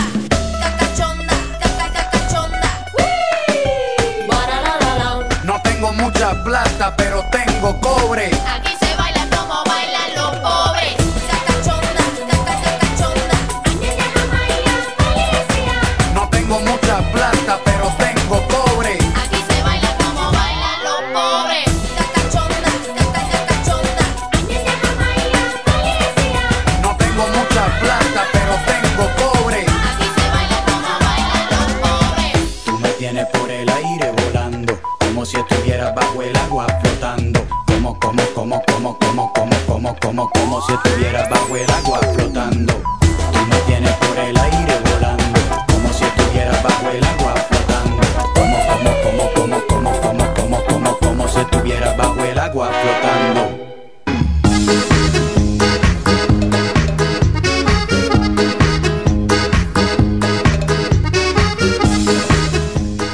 16 horas con 39 minutos, ya ha pasado un día desde los que se ganaron un fondo del Estado en el ámbito de la cultura llevan celebrando, porque se celebra cuando se gana un fondo. Nosotros estamos celebrando también porque como programa, como todo por la tarde, nos hemos ganado un fondart para la difusión musical. Así es que vamos a tener una mucho mejor plataforma en los próximos meses para difundir todas nuestras entrevistas a los músicos nacionales, a las bandas que nos acompañan diariamente, mostrando todo el trabajo cultural, artístico que hay detrás. Así es que nos pueden llamar para felicitarnos también al 226-885277. Bueno, el ministro Otone anunció a los ganadores de los más de 10.300 millones de pesos que entregan los fondos eh, de Cultura 2017. Entre los beneficiados destaca la productora Punk Robot que recibirá casi 180 millones para la realización del largometraje en 3D Historia de un oso. O sea, va a pasar de corto a largo. Mire qué interesante desafío, dirigido esto por Gabriel Osorio e inspirado en el cortometraje homónimo que en febrero pasado ganó el primer Oscar para Chile. O sea que esto implicaría que Historia de un oso pasaría a salas comerciales eh, cuando ya sea una realidad. Los recursos entregados por el Consejo de la Cultura en los campos de la música, libro y audiovisual financiarán 1.105 proyectos, uno de esos somos nosotros, que abarcarán las 346 comunas del país. Un 49% de los recursos fueron asignados a regiones distintas a la metropolitana, un 43% a la metropolitana y un 7% a compatriotas que residen en el extranjero. Este lunes, 1.105 encargados de proyectos que postularon a los fondos de cultura del Consejo Nacional de la Cultura y las Artes recibieron ese esperado correo electrónico que notifica como uno de los ganadores de esta convocatoria 2017. Lo que más eh, destaca claramente es Historia de un oso en la línea audiovisual. Son 179 millones 896 mil 500 pesos para la realización del largometraje Historia de un oso, trabajo que en su versión de cortometraje obtuvo el primer Oscar para Chile. Esta es otra de las noticias que nos alegra anunciar, pues este año tuvimos la oportunidad de compartir con los creadores de Historia de un Oso y conocer de cerca su trabajo que va a continuar desarrollándose. Esperaremos expectantes el desarrollo de esta nueva etapa de una idea que supo llenarnos de recuerdos y emoción a todos los chilenos que vibramos con esta animación y su histórico primer Oscar para Chile, dijo el ministro Otone. Este nuevo proyecto será ejecutado con la técnica de 3D y tendrá una duración de 85 minutos. Se enmarcará en el género de aventuras y estará dirigido a un público familiar a partir de la historia de Gris, un oso de 10 años, protagonista del cortometraje ganador del Oscar, sobreprotegido y algo terco, que luego de una discusión se escapa de su padre y este termina siendo capturado por un circo. Ahora Gris, con la ayuda de los nuevos amigos animales salvajes que conocerán su camino y la oposición del malvado domador de circo, deberá enfrentarse a los peligros que implica viajar del bosque a la ciudad para liberar finalmente a su padre. También se han aprobado 13 proyectos de música que van a homenajear a Violeta Parra. Publicaciones, conciertos y actividades formativas son los proyectos ganadores que postularon a la línea especial dispuesta este año por el Consejo Nacional para conmemorar a Violeta Parra. El Fondo de la Música consideró 100 millones para esta nueva línea con un tope de 10 millones por proyecto. Tita Parra publicará el disco Violeta Tierna y Eterna que contempla lo más conocido de la cantautora hasta tonadas como ¿A dónde vas? Gil Guerillo y El Palomo, proyecto que se adjudicó 9.800.000 pesos. En tanto, en Valparaíso, 10 cantoras, mujeres de distintos contextos, estrenarán el disco Ramillito de Violetas en guitarrón chileno. Eso se llevó 5.400.000 pesos. Además, en Concepción, seis cantoras realizarán cinco conciertos con 18 cuecas campesinas de la cantautora. En la región metropolitana se realizará el encuentro de payadores por Violeta con la participación de Eduardo Peralta, que ha estado acá, Luis Ortúzar, Arnoldo Madariaga, Emma Madariaga, Cecilia Astorga, Miriam Arancibia, Rodrigo Torres, Gabriel Torres, Juan Pablo Catalán, Jorge Castro, entre otros. En investigación, también Leslie Becerra de la región metropolitana hará una recopilación bibliográfica en torno a Sara Parga Peñalosa, figura relevante del canto femenino de raíz folclórica, contemporánea también de Violeta Parra. Así es que son muchos los que siguen celebrando también en el fondo del libro y la lectura, en eh, la inclusión, en la música, porque la cultura va a tener desarrollo también durante el 2017.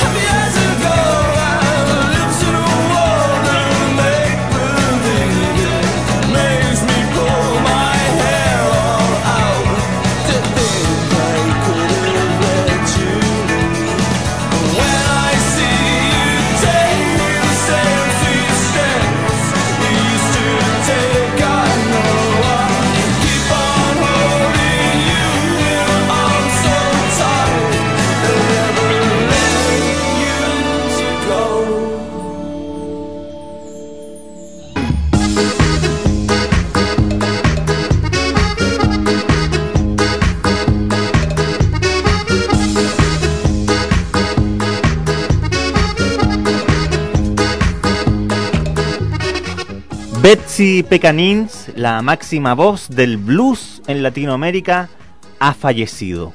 Betsy Pecanins nació en Yuma, Arizona, de padre catalán y madre norteamericana, pero vivió casi toda su vida en México adquiriendo la nacionalidad incluso mexicana. Fue una excelente cantante y compositora con una voz poderosa que fue perdiendo por una extraña enfermedad de las cuerdas vocales. Betsy Pecanins se desarrolló dentro del blues como una de sus máximas exponentes y además logró la fusión justa con boleros y rancheras. Radio Nuevo Mundo ha compartido su música con ustedes, los auditores, en sus continuidades musicales y especialmente en nuestra franja instrumental y mujeres. Hoy rendimos desde el www.radionuevomundo.cl un homenaje a Betsy Pecanins, la máxima voz del blues en Latinoamérica, que partió robando luz al sol.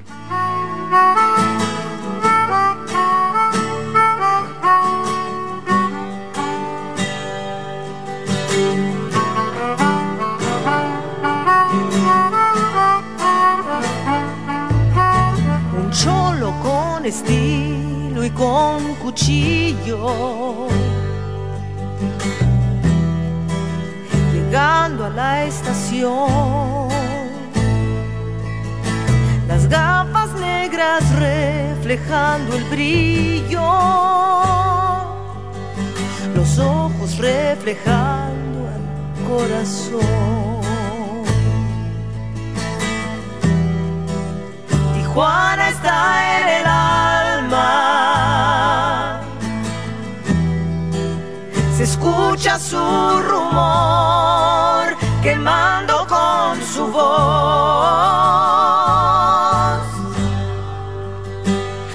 ardiendo con su voz.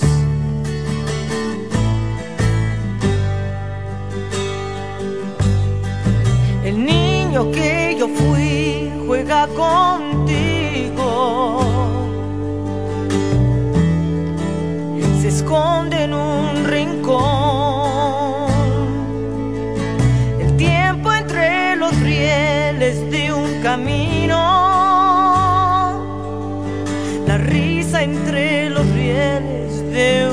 Vagón.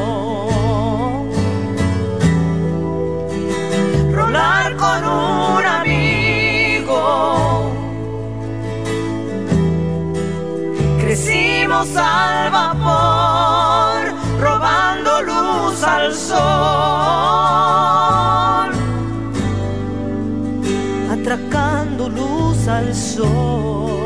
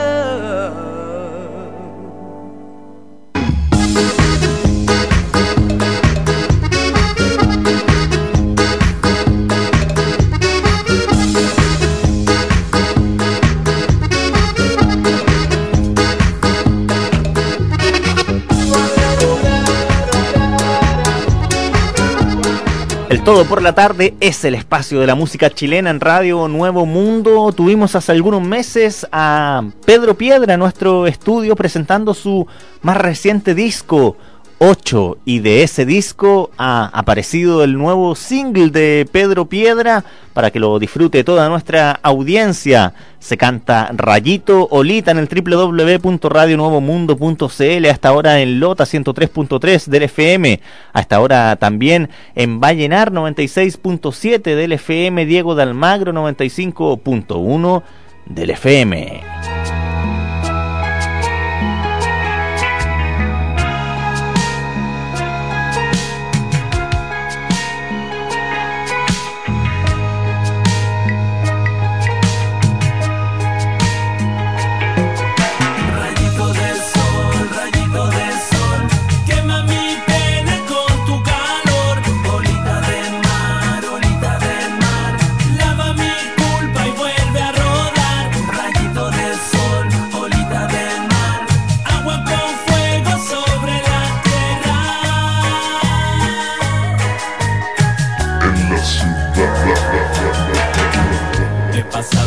Selva, con el machete en la mano y la petaca llena. He subido por el cerro, a la piscina cochina cerca del yacimiento. Me perdí en una ballena gigante, buscando un diamante fosforescente. Soy la plaga que llegó de Marte, con la bandera de pirata por delante. Lo que hay entre tú y yo es una montaña subo hoy, menos mañana. Lo que hay entre tú y yo es una pantalla. En esta isla, rayito, yo no quiero estar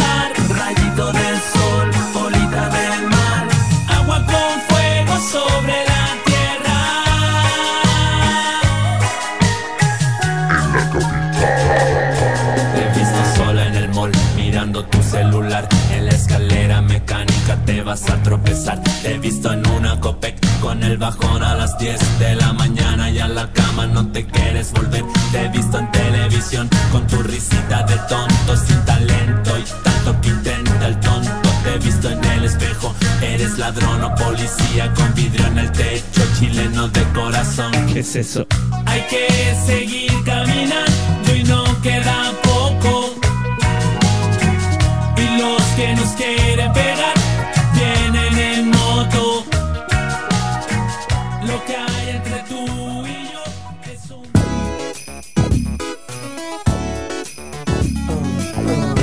No te despegues del 930. En un momento regresamos.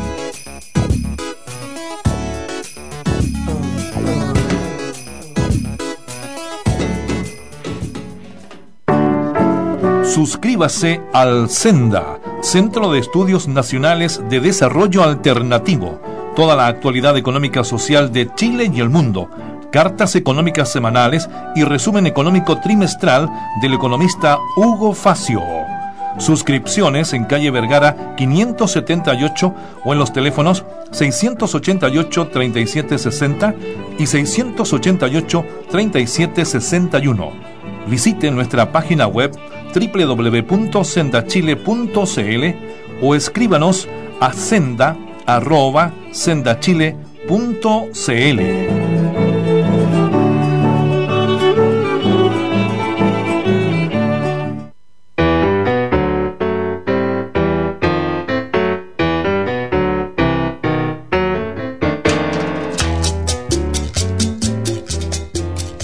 porque juntos podemos construir un país más justo, porque creemos en nuestro derecho a tener seguridad social y un modelo de pensiones basado en la solidaridad, porque soñamos con más y mejor educación, salud y participación.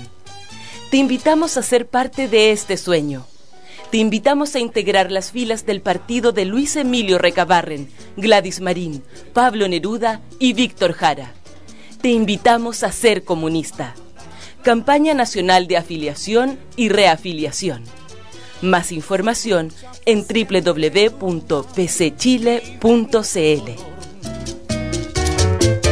Por querer para los pobres un mundo mejor. Una mirada distinta, una visión inteligente. Nuevo mundo, solo la verdad.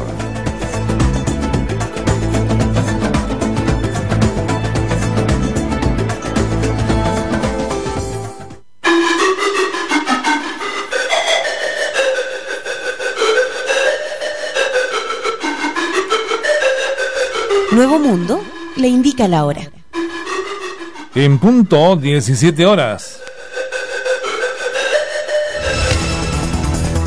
A continuación, las noticias de la hora en Nuevo Mundo. Estos son los titulares. Municipalidad de Hualpén anuncia sumario por contratación de canales eróticos. La CONAF prohíbe quemas entre Valparaíso y Bío Bío por ola de calor. A propósito de calor, 34 grados la temperatura ambiente a esta hora en la capital. Estas son las noticias. Desde que asumió la nueva alcaldesa Catherine Torres, ha denunciado una serie de irregularidades como vacaciones del personal que recoge la basura domiciliaria, la falta de dinero para hacer la fiesta de fin de año y cuentas impagas, todo esto en Hualpén. Y si bien ya han pasado algunos días desde que los nuevos alcaldes de las diferentes comunas asumieron sus cargos, algunos siguen encontrando sorpresas. En el caso de la nueva jefa comunal de Hualpén, descubrió la contratación de televisión por cable con canales eróticos en el municipio. Junto con ello, también se encontró con cuentas impagas y el personal de la recolección de basura domiciliaria de vacaciones, situación que se solucionó hace un par de días. Sin embargo, uno de los temas más preocupantes denunciados por Catherine Torres es la falta de recursos para la realización de la fiesta de Navidad. Pero Hualpén no es el único municipio con problemas para las nuevas administraciones. Otro caso es Biobío, es el de Lota, quienes a través de su nuevo alcalde Mauricio Velázquez acusó que cuando llegó a su oficina no encontró computadores ni equipos utilizados por comunicaciones. Y ante las altas temperaturas que se han registrado esta semana y la alerta de calor extremo que Meteorología decretó para mañana, la Corporación Nacional Forestal CONAF ha prohibido las quemas agrícolas y también de desechos forestales entre las regiones de Valparaíso y Biobío por la inminente propagación de los incendios. Esta medida se complementa con la alerta temprana preventiva que ya existe para esas mismas regiones para disminuir las causas de la ocurrencia de incendios forestales. En coordinación con el Sistema de Prevención Civil se ha solicitado la alerta temprana preventiva para todo el rango de regiones afectadas con esta extrema ola de calor y junto con ello se ha prohibido el uso de fuego en todas estas regiones informó este martes el gerente de protección contra incendios forestales del organismo, Alfredo Mascareño. 17 horas con 3 y medio minutos, 34 grados la temperatura en Santiago. Más informaciones luego a la hora 18.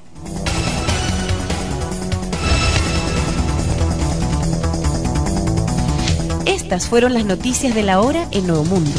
En cualquier momento, más información.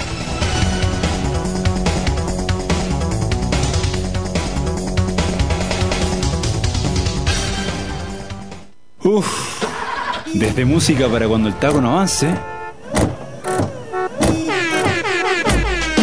Hasta música para que el perreo no descanse. Portaldisc.com, el mayor portal de descarga de música chilena, donde podrás acceder a miles de discos de todos los estilos y generaciones, de manera simple, económica y desde cualquier parte del mundo. Portaldisc.com.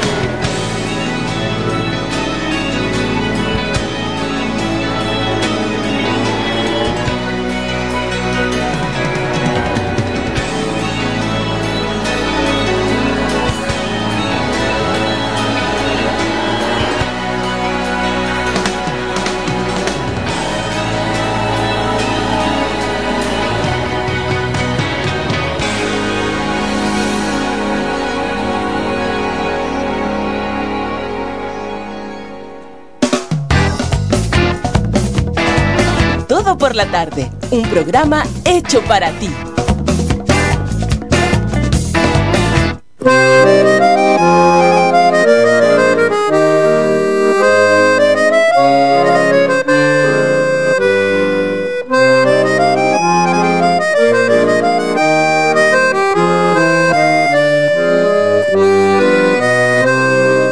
Estamos a 13 de diciembre, martes 13. ¿Creen acá en las supersticiones o no? Puede que aparezcan brujas un día como hoy. Se dice martes hoy, martes mañana, martes toda la semana para que no aparezca ningún brujo por nuestras casas. Bueno, es 13 de diciembre, lo que significa que ya casi todos están egresando en la universidad, los que están en su último año, eh, los que están en cuarto, por allí en tercero, están ya iniciando sus prácticas. Por eso hoy queremos hablar sobre ese proceso, ese cambio, el pasar de la universidad, de los estudios, del instituto profesional a la primera pega, al primer trabajo. ¿Qué es lo que más impacta en ese cambio? Eh, ¿Cómo llevar de la mejor manera eh, ese cambio de rol? Todo eso se conversa hoy, como todos los martes, desde las 17 horas, en el Todo por la Tarde, en El Diván, con Rodrigo San Martín Gárate. ¿Cómo está, don Rodrigo? Hola Richard, gusto saludarte. Eh, complicado la verdad. Es un mes, es un mes complejo, es martes 13. A mí en lo particular me genera es buena sintonía, ¿eh? No podría decir que aparecen las brujas porque de repente hay brujas buenas. Pero en general me martes 13 me, me acomoda. Dice no te cases ni te embarques. Usted se casa y se embarca. Yo me caso, me embarco, me descaso, me desembarco, voy- no hay ninguna complicación. Te decía complicado porque fíjate que el- la semana pasada, y agradezco públicamente, tuvimos una participación impresionante con respecto a, a nuestro Chile contradictorio. Después, inclusive, días posteriores siguieron, seguimos recepcionando mensajes y tuve la posibilidad de leerlo. Pero fíjate que esta semana me he encontrado con un Chile intolerante, un Chile que, que me genera preocupación, que me genera duda, que me duele y me complica. O sea, eh, creo, y voy a ponerlo muy directamente, creo que relativizar una conversación como hubo en un programa de televisión en estos días de si el dictador Pinochet fue un dictador o un reformista, creo que es faltarle el respeto a una gran cantidad de gente, sobre todo en este mes de, de diciembre, perdón, en que vamos a pronto, el próximo viernes, estamos conmemorando 40 años de un número importante de dirigentes, hombres y mujeres, militantes, masculinos y femeninos desaparecidos del Partido Comunista. En un día la DINA secuestró, torturó e, e hizo desaparecer a ocho dirigentes, por lo tanto relativizar ese concepto me parece re- relativizar lo que fueron los años negros de este país entre una dictadura y un reformismo eh, no considerar que Chile era un país democráticamente era el país ejemplo en Latinoamérica. Educacionalmente Chile era un país ejemplo. Venían de otras partes del mundo a estudiar a Chile una educación que valía la pena una, una salud que valía la pena un proyecto social que valía la pena. Eh, por lo tanto cuando hablamos de reformismo no sé si será tan patético como hablar de que la muerte de Víctor Jara fue un crimen pasional, creo Sí, que eso en el programa Mo- modo termómetro de Chilevisión, ¿no? Creo que En efectivamente donde se le da vitrina al nieto de Pinochet, se le da dijo esa barbaridad sobre primero porque hay las Víctor cosas Jara. que decirle derechamente se le da vitrina a un Hermógenes Pérez de Arce que creo que a esta altura de verdad me arriesgaría a decir inclusive a más allá de la gente de la UDI o la gente de la ultra derecha creo que Hermógenes Pérez Arce es el único que sí, se sigue creyendo el cual, del plan Z.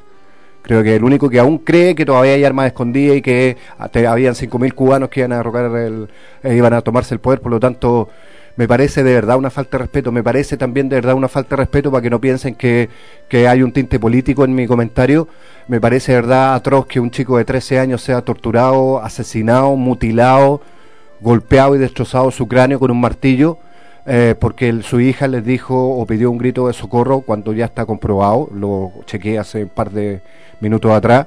El informe del Servicio Médico Legal dice que la niña de 5 años no fue abusada sexualmente ni violentada sexualmente. Yo fíjate que me preguntaba qué nos habría pasado a nosotros en mi edad, me imagino que tú alcanzaste también, si llega, si hubiésemos estado en esta situación cuando jugábamos al papá y la mamá, o cuando jugábamos a la escondida, o cuando jugábamos al HB, HB, dele un besito al que quiere usted, o sea, estaríamos muchos muertos, seríamos muchos los muertos. Por lo tanto, creo que la intolerancia está llegando ya a extremos impresionantes. Yo no tengo ningún problema en decirlo.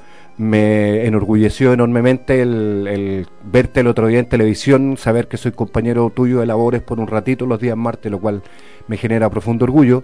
Pero después leer comentarios como jotoso, ridículo, prepárate, cuando uno conoce tu carrera, cuando uno conoce tu trayectoria, cuando uno sabe lo que escribes, cómo escribe, que anduviste en gira la con la presidenta, que no eres cualquier persona que hoy día está usando uso, haciendo uso del micrófono, y la gente a través de las redes sociales se da la libertad de expresar livianamente ese tipo de comentarios, nos dicen, ¿en qué país estamos? Hoy día veía una foto en las redes sociales de una señora que una chica no le dio el asiento y publicó la foto y por supuesto en, en las redes sociales las daba, pero de una manera impresionante a la niña hasta que tuvo que defenderse y reconoció que eh, estaba en su periodo menstrual con un dolor de ovario impresionante que le hacía imposible tener que pararse a dar el asiento.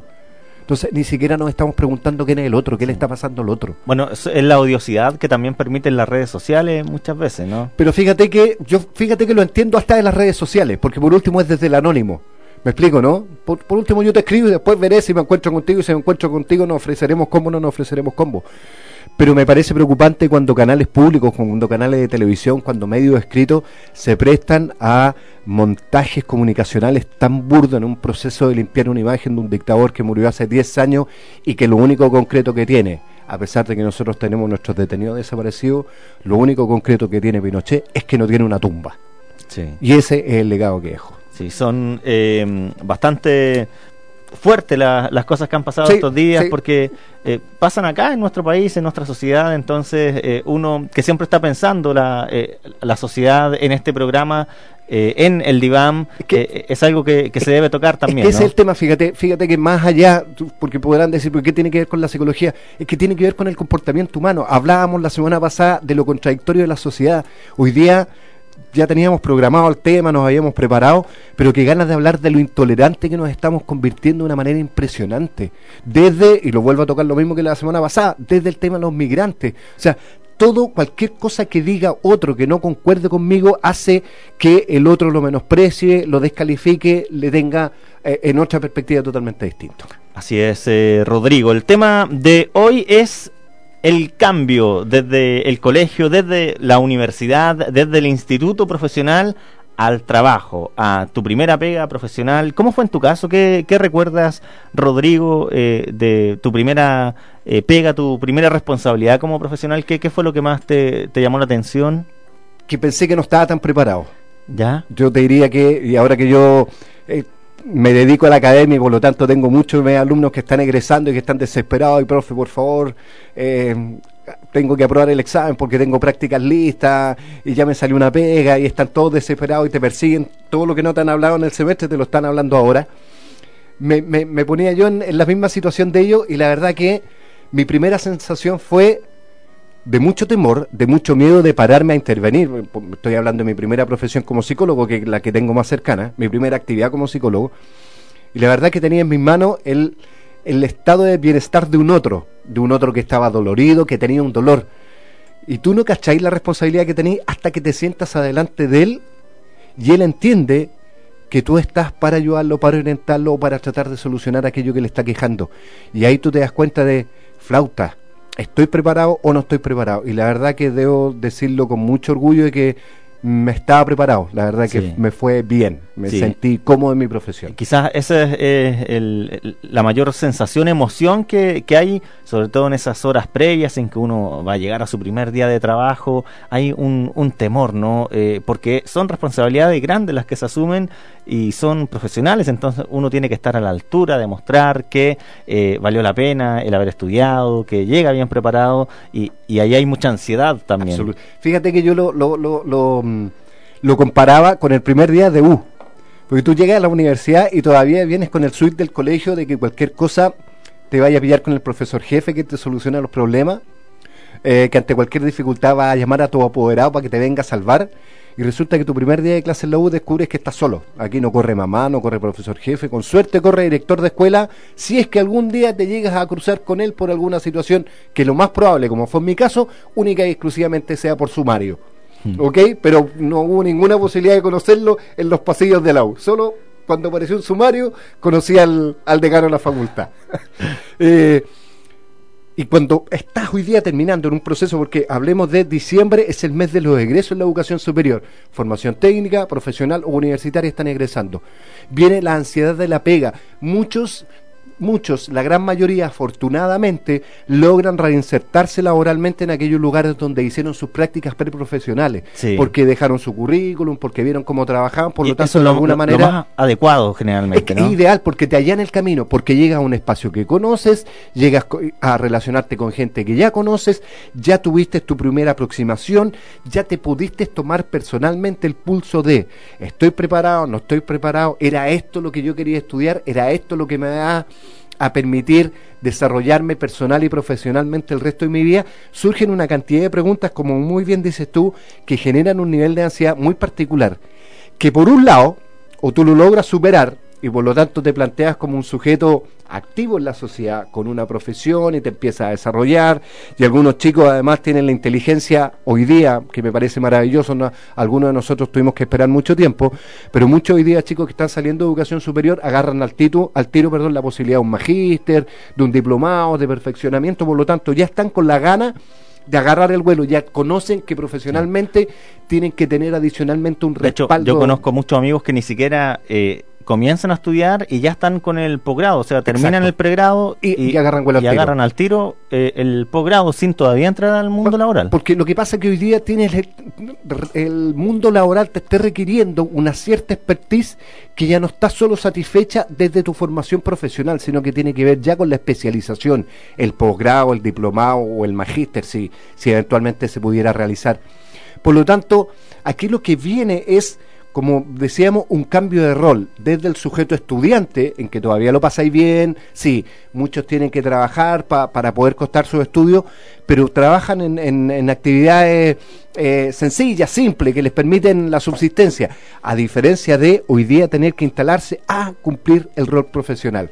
Algunos lo desarrollan de manera muy adecuada, pero aparece también aquellos que se los come la ansiedad, les asusta enormemente, tienen las crisis de pánico. Eh, eh, técnicamente nosotros en psicología, y se ha hablado hace mucho rato, hablamos del complejo de Peter Pan. Entonces estudio algo, después me meto otra carrera, después me meto otra carrera, después me meto un magíster y resulta que partiste estudiando a los 18 años y ya hay 43 años y todavía seguís estudiando, no cacháis lo que es el mundo laboral, hay agarrado B, que es mortal y te agarráis unos pololitos por acá, unos pololitos por allá, pero el asumirse sujeto adulto, porque la adultez implica una carga de responsabilidad que nos guste o no nos guste, nos parezca o no nos parezca, genera un nivel de ansiedad, un trastorno emocional y psicológico y social que hace que, te vuelvo a repetir, se queden pegados en el complejo de Peter Pan muchos. Rodrigo, eh, a nivel emocional y también intelectual, ¿qué preparación debería tener un sujeto para salir al mundo laboral? Ah, Cuando uno sale del instituto, de la U, del Centro de Formación Técnica y se encuentra con su primera pega, eh, ¿qué sería lo, eh, lo normal en cuanto a la preparación emocional e intelectual de esa persona? llegar a aprender. Yo creo que aquí hay un carácter que uno debiera mantenerlo o una cualidad que uno debiera mantenerlo permanentemente, la humildad. Ya. Eh, el saber que llega a seguir aprendiendo. el, el que voy a llegar a seguir aprendiendo y que vengo recién llegando. Por lo tanto, el que está al frente mío, que puede que tenga mi título profesional o no tenga mi título profesional, puede que sea, sea un sujeto que se formó en el carrete del trabajo, pero es una persona que me va a enseñar, que me va a acompañar, que me va a aportar. Yo creo que el peor error que podemos llegar es llegar tirando el título encima. Habla de una soberbia, habla de una prepotencia que lo más probable que hoy día en los ambientes laborales, y yo lo he conversado con mis estudiantes, fíjate, ah, yo no me, no me dediqué a la psicología laboral, pero, pero sí me toca, me toca eh, revisar constantemente algunas evaluaciones, como desde el área de la psicología más clínica. Fíjate que hoy día las grandes, las empresas en general, no, no solo las grandes empresas, las empresas en general, fíjate que ya no están priorizando tu currículum académico. Hoy día están priorizando esencialmente lo que técnicamente se llama habilidades blandas. Comunicación, empatía, capacidad de trabajo, eh, creatividad, imaginación, esfuerzo. Por lo tanto, hoy día están privilegiando otra serie de elementos. Y, eso, y eso ha hecho, para un poco cerrar el- la- el- el- a donde quería apuntar, y eso ha hecho un poco que hoy día las grandes instituciones de educación superior, CFT, IP o universidades, están modificando sus mallas curriculares con programas como formación para el trabajo, relaciones interpersonal y liderazgo, ética profesional, ah, y, ese tipo de, eh, de asignaturas, de módulos, de cátedra que te están permitiendo hoy día desenvolverte en el mundo del trabajo, no solo desde la, desde la expertise intelectual, como tú lo planteas, sino que esencialmente desde la expertise de la inteligencia social también. Claro, porque el que llega soberbio, tirando el currículum encima, el título encima, eh, no cae muy bien. No, es que no tiene Y ninguna tiene posibilidad. problemas de adaptación importantes. Es que era un poco lo que, lo que hemos conversado. Si hoy día vamos, vamos a seguir con el discurso antojadizo de entender la inteligencia solo como cognitiva, vamos a seguir perdiendo y vamos a seguir pegando nuestros pezones. Si hoy día tenemos la posibilidad de entender la inteligencia como un complemento entre lo cognitivo, lo emocional y lo social, yo creo que vamos a llegar muy bien. Considerar al otro porque está en la pega. Puede que no tenga un trabajo, puede que sea solo la estafeta. Puede que sea solo el compadre encargado en la mañana de decirme buenos días, buenas tardes o de limpiarme la oficina.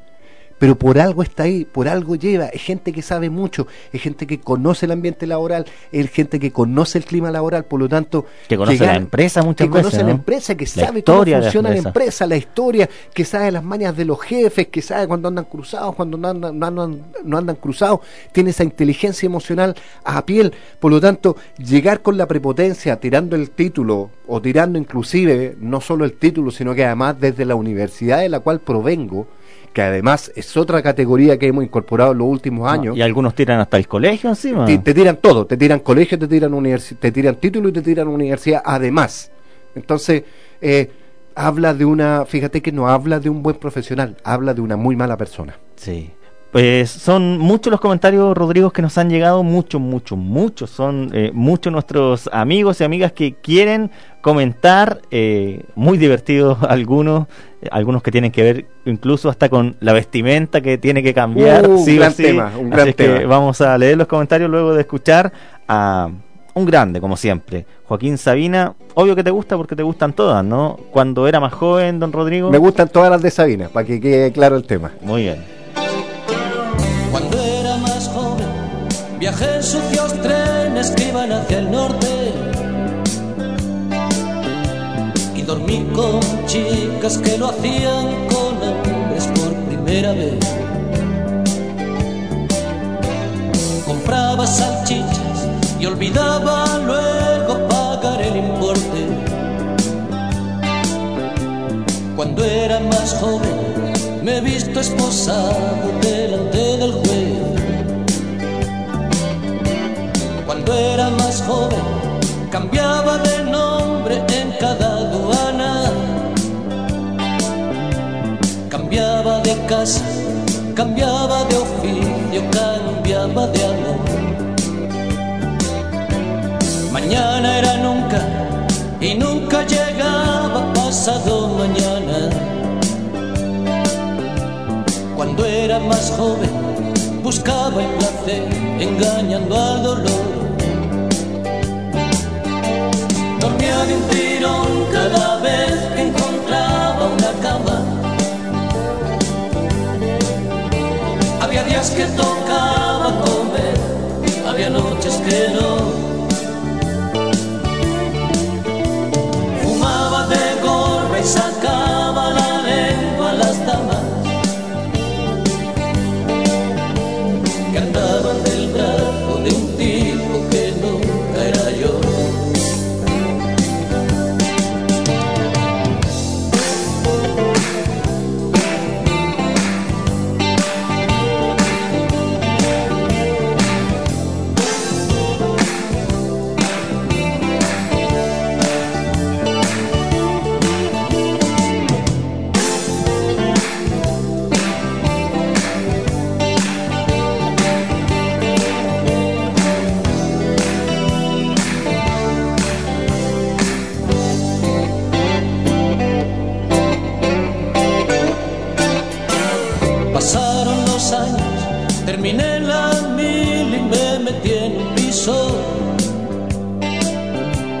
Hice algunos discos, senté la cabeza, me instalé en Madrid.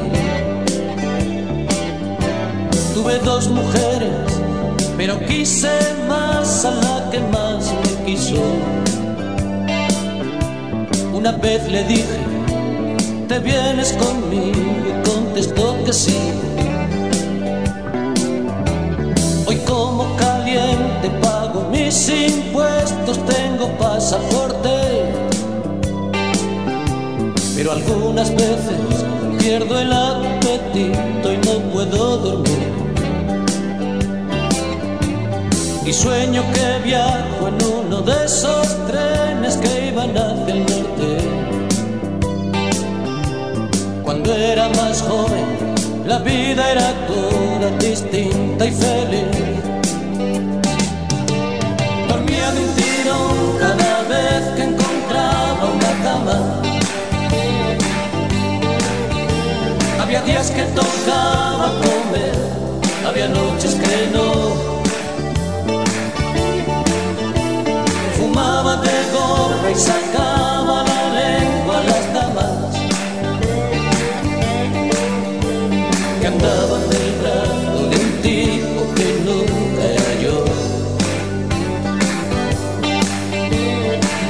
de un tiro cada vez que encontraba una cama. Había días que tocaba comer, había noches que no.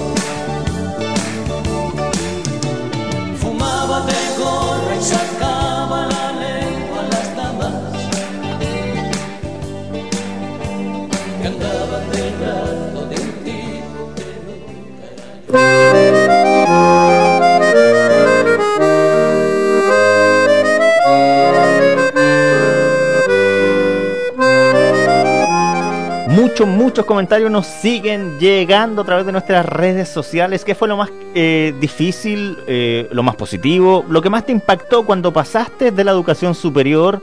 O también puede ser de la educación eh, del colegio, ¿no? Eh, al mundo laboral. Sí, los, los liceos técnicos profesionales Sí. tienen ese proceso. sí. Eh, ¿Qué es lo que más impacta de lo que uno estudia cuando se especializa en algo y llega finalmente a la pega, al lugar donde debe mostrar lo que aprendió? Mira, vamos, son tantos los comentarios que vamos a leer de atrás para adelante. Dice Pili Jiménez, lo estirados que eran los compañeros de trabajo. O sea, ella se encontró con compañeros de trabajo que eran un poco más creídos que los que tenía en la U, donde uno suele juntarse más con amigos, ¿no? Con Sí, somos todos igual, al final Sí. y andamos todos igual, patiperros, muertos de hambre, consiguiéndonos las lucas y fiando cigarros. Dice Juan Pablo Río Seco que la hora de almuerzo es un momento sublime y trascendental, porque en la U uno almuerza a la hora que quiere, va para allá, para acá, se tira en el pasto, en el trabajo no. Hay horas de eh, colación y ahí se da un, relajo importante entre los colegas, ¿no? Eh, Gabriel Ignacio dice, el choque con la dura realidad que en la U nunca te supieron describir bien cómo es, lo cual explica qué tan desvinculada del medio se encuentra la institución, ¿no?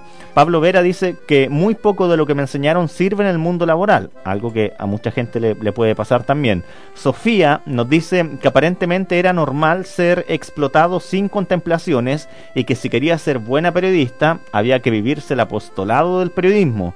Mentira barata para sostener medios con estudiantes en bajos sueldos. Dice Boris también eh, que cuando falta el jefe no tienes el día libre y no puedes ir con tus compañeros a algún bar a emborracharte a las 11 de la mañana. Edgardo Castillo, ganar lucas haciendo lo que me gusta es algo que me impactó y no pagar más tarifa de estudiante en el transporte público.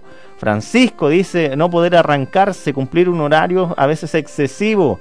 Mario, el horario de oficina y su capacidad para destruir la vida. Esos, por mientras, Rodrigo, tenemos muchos, muchos más, pero nos vamos a quedar para analizar esos que hemos eh, dicho recién nada más. Yo, quería hacer un comentario con respecto a- al comentario, valga la redundancia, ¿no? Al comentario que plantea Gabriel con respecto a que nunca te supieron describir y lo desvinculado que está la teoría de la praxis, como lo comenta alguien posteriormente.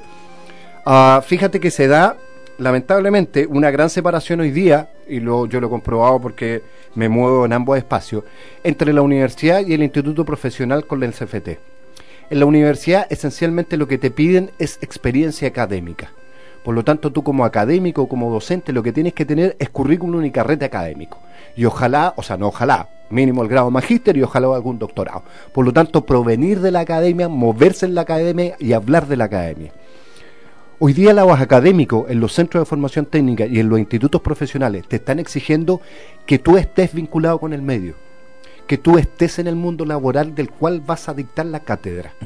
Porque hoy día lo que te están pagando, después de, hablaremos si es mucho o es poco, pero hoy día lo que te están pagando no es solo la expertise técnica de tu, de tu profesión, de la cátedra a la cual tú vayas a dictar, sino que la capacidad que tengas tú de poder transmitirle al estudiante con qué se va a encontrar la realidad en el mundo laboral. Qué importante esa palabra, el transmitir, que el profesor te guíe de alguna forma eh, en los años previos. An- algunas universidades se preocupan desde el primer año eh, a ya eh, mostrarte, ya tratar de instalarte en ciertos espacios que van a ser los que tú eh, vas a ocupar más adelante. Exacto. Lo que pasa que cuando hablamos de la, cuando, cuando inclusive cuando las instituciones de educación superior tienen que pasar su proceso de acreditación, uno de los elementos que más plantean es la vinculación con el medio.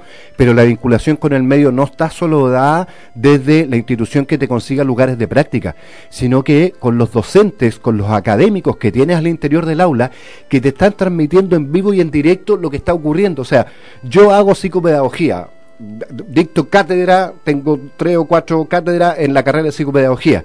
Las chicas, mis estudiantes, saben que yo trabajo en un colegio, que me relaciono con psicopedagogas, que conozco el tema de la agencia de la calidad, que conozco cómo se maneja el tema. Por lo tanto, muchas de las preguntas están referidas a con qué me voy a encontrar cuando yo trabaje y cuando yo trabaje, cómo hago tal o cual cosa. Y eso hoy día le está permitiendo a las chicas, a los estudiantes, en el minuto en que tienen que egresar e instalarse en el campo laboral, una mayor cantidad de herramientas que, eventualmente, por ejemplo, los que estudiamos en los 80 no teníamos ninguna posibilidad. Sí. No teníamos nada. Nada, no había ninguna posibilidad de saber a dónde ibas a ir a trabajar o con qué te ibas a encontrar. Es muy importante, por lo tanto, la vinculación con el medio y también es muy importante, Rodrigo, lo que hablábamos hace un ratito sobre el cómo uno se eh, pliega a la comunidad laboral, cómo uno se va haciendo amigos eh, o teniendo un buen trato con la gente que ya está instalada en ese lugar de trabajo hace mucho rato. Además que, además que, perdona, todo trabajo tiene su ritual, todo trabajo tiene su mística, todo trabajo tiene su relato. Por lo tanto, cuando yo me, me sumo a ese trabajo, de alguna manera me acoplo a esa historia, ¿ya? A esa mística, a ese relato.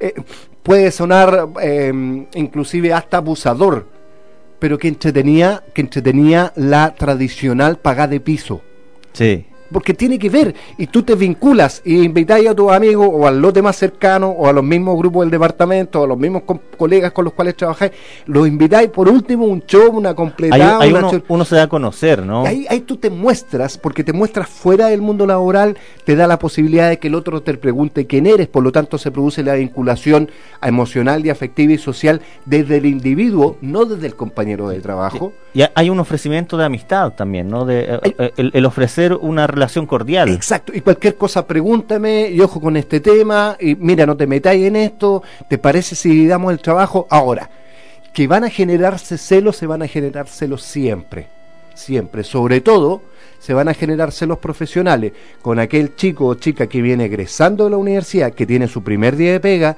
con aquellos que están ya casi a punto de jubilar, claro. Llegan los cabros jóvenes y nos tenemos que ir nosotros. Y empieza esa pelea intergeneracional media, media amarga, media, media obtusa, media egoísta, de que claro, estos cabros no cachan nada, no sacan nada, no saben nada. No, yo creo que viene, que, que bonito que, qué bonito que el trabajo también se convirtiera en una escuela, en que el viejo que va a salir o la vieja, con, lo digo con cariño, el viejo o la vieja que van a salir, agarren a ese chiquillo o esa chiquilla que viene entrando y lo puedan empapar de la historia, de la mística, del relato, de lo que es la pega, porque yo voy transmitiendo la información. Sí. Muchas veces la pega se hace en aquello que no está estipulado en un reglamento, en aquello que no está estipulado en un procedimiento. Se hace en la medida que, como compañeros, como equipo laboral, empezamos a tirar para adelante el ejercicio. Sí, Rodrigo, a propósito de los ritos, eh, me gustó mucho el comentario de la valoración de la hora de almuerzo, ¿no? Eh, lo que se genera en esa hora de almuerzo o en el ir a fumarse un cigarro con un colega, con una es muy colega. especial porque además, yo lo tengo claro, el primer día eh, te dicen, ya tú vas a colar entre las 2 y las 3.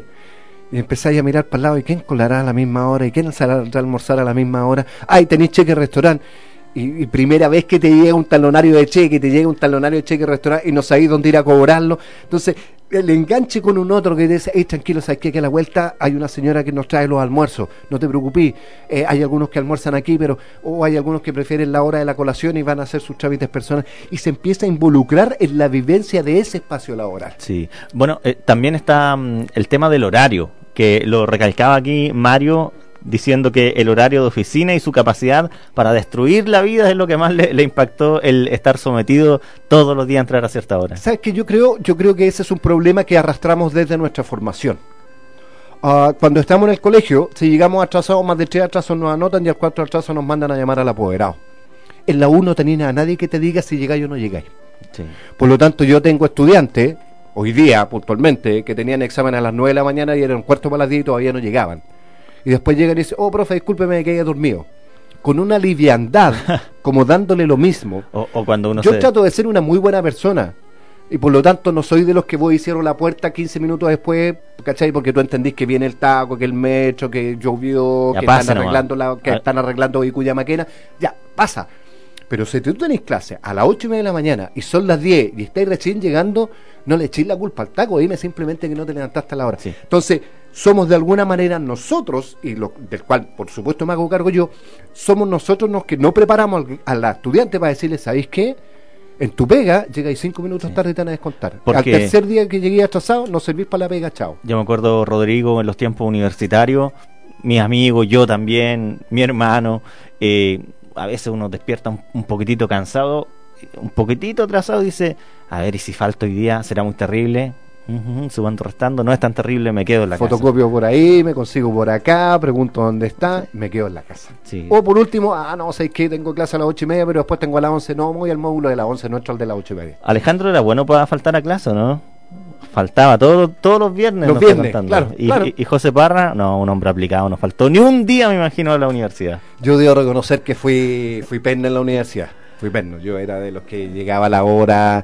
Para mí faltar era terrible. Tenía que estar y tenía que llegar y era el último en irme. Y para mí tener que retirarme antes era casi una tortura. Tener que decirle al profesor o a la profesora a la academia, discúlpeme, me tengo que retirar. Era casi una falta de respeto. Y yo hoy día lo veo en mis estudiantes. Se paran, permiso, y salen así como en la mitad de la clase, ¿cachai? Permiso, y agarran vuelo y se van o sea, con una libandera quiero decir, pobres cabros, después cuando estén en la pega, claro, y ahí viene la tortura del tiempo, porque efectivamente tuvimos 5 o 6 años en que el tiempo no lo, lo controlamos nosotros, no lo controló otro. Son muchos más los comentarios que nos han llegado. eh, dice Sebastián, eh, precisamente eso. eh, lo que más le impactó es que uno no puede faltar. Y ahí otro amigo le responde, pero tú puedes ir con chalas, porque ese amigo mío, Sebastián, va a trabajar con chalas, un amigo periodista. Ah, ya, y, ya. y Sebastián dice, puedo ir con chalas, pero ahora estoy yendo con zapatos y camisa porque cambié. Bueno, pero de todas formas no puede faltar. Pero fíjate que súper importante lo que tú acabas de plantear. Yo cuando voy a hacer clase a la U tengo que ir con corbata. La U me exige que yo vaya con corbata. Ya. Cuando voy a hacer clase al instituto profesional, voy como tú me ves, camisa, cuellito Más relajadito. más relajado. Y tiene que ver con eso. En algún lado es mucho más importante y que, y que tiene que ver, ojo, y que tiene que ver con la formación que estamos entregando hoy día. Pareciera ser mucho más importante la, la presencia pantalón de tela, zapatitos lustrados, bien, bien, tú no pilláis al profe de pelo largo, con aros, con, no, no no te corresponde. Pareciera que hoy día la apariencia de lo que estamos enseñando pesa más que efectivamente si estamos preparando o no estamos preparando para el mundo laboral. Yo creo que ese es un tema que tenemos que en algún minuto analizarlo cuando analizamos el concepto de calidad en la educación. Sí. No solo en la educación preescolar o básica o media, sino que también en la formación eh, eh, universitaria.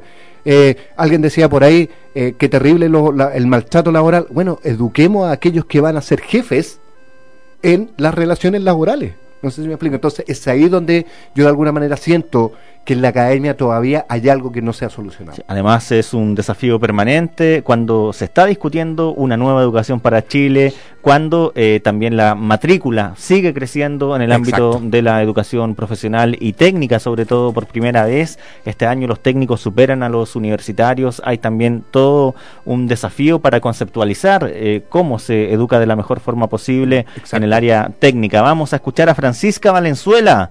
¿Cuándo viene Francisca Valenzuela, José Parra? Desafío pendiente. Prenderemos fuego al cielo.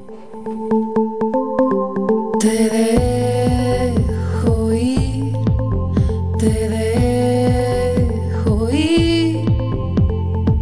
Aunque te quiero aquí,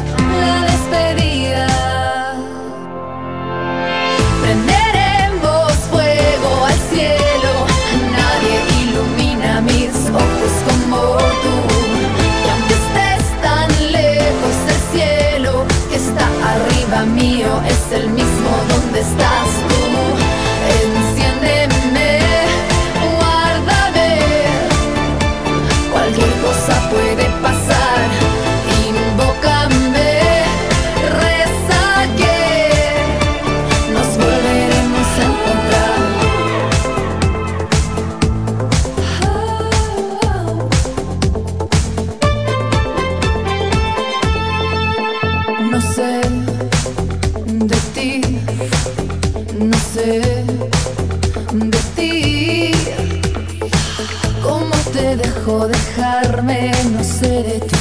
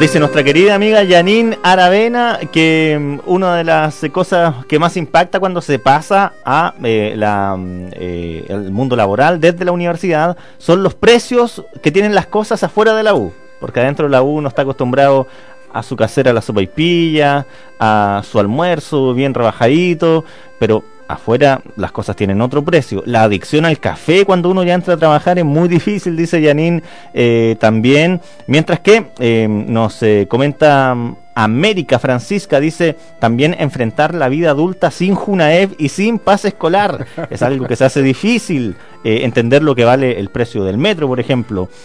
Ro nos dice, estudié para nada, siento eh, que eh, la mesada de, de mi viejo era muy poco. Dice también...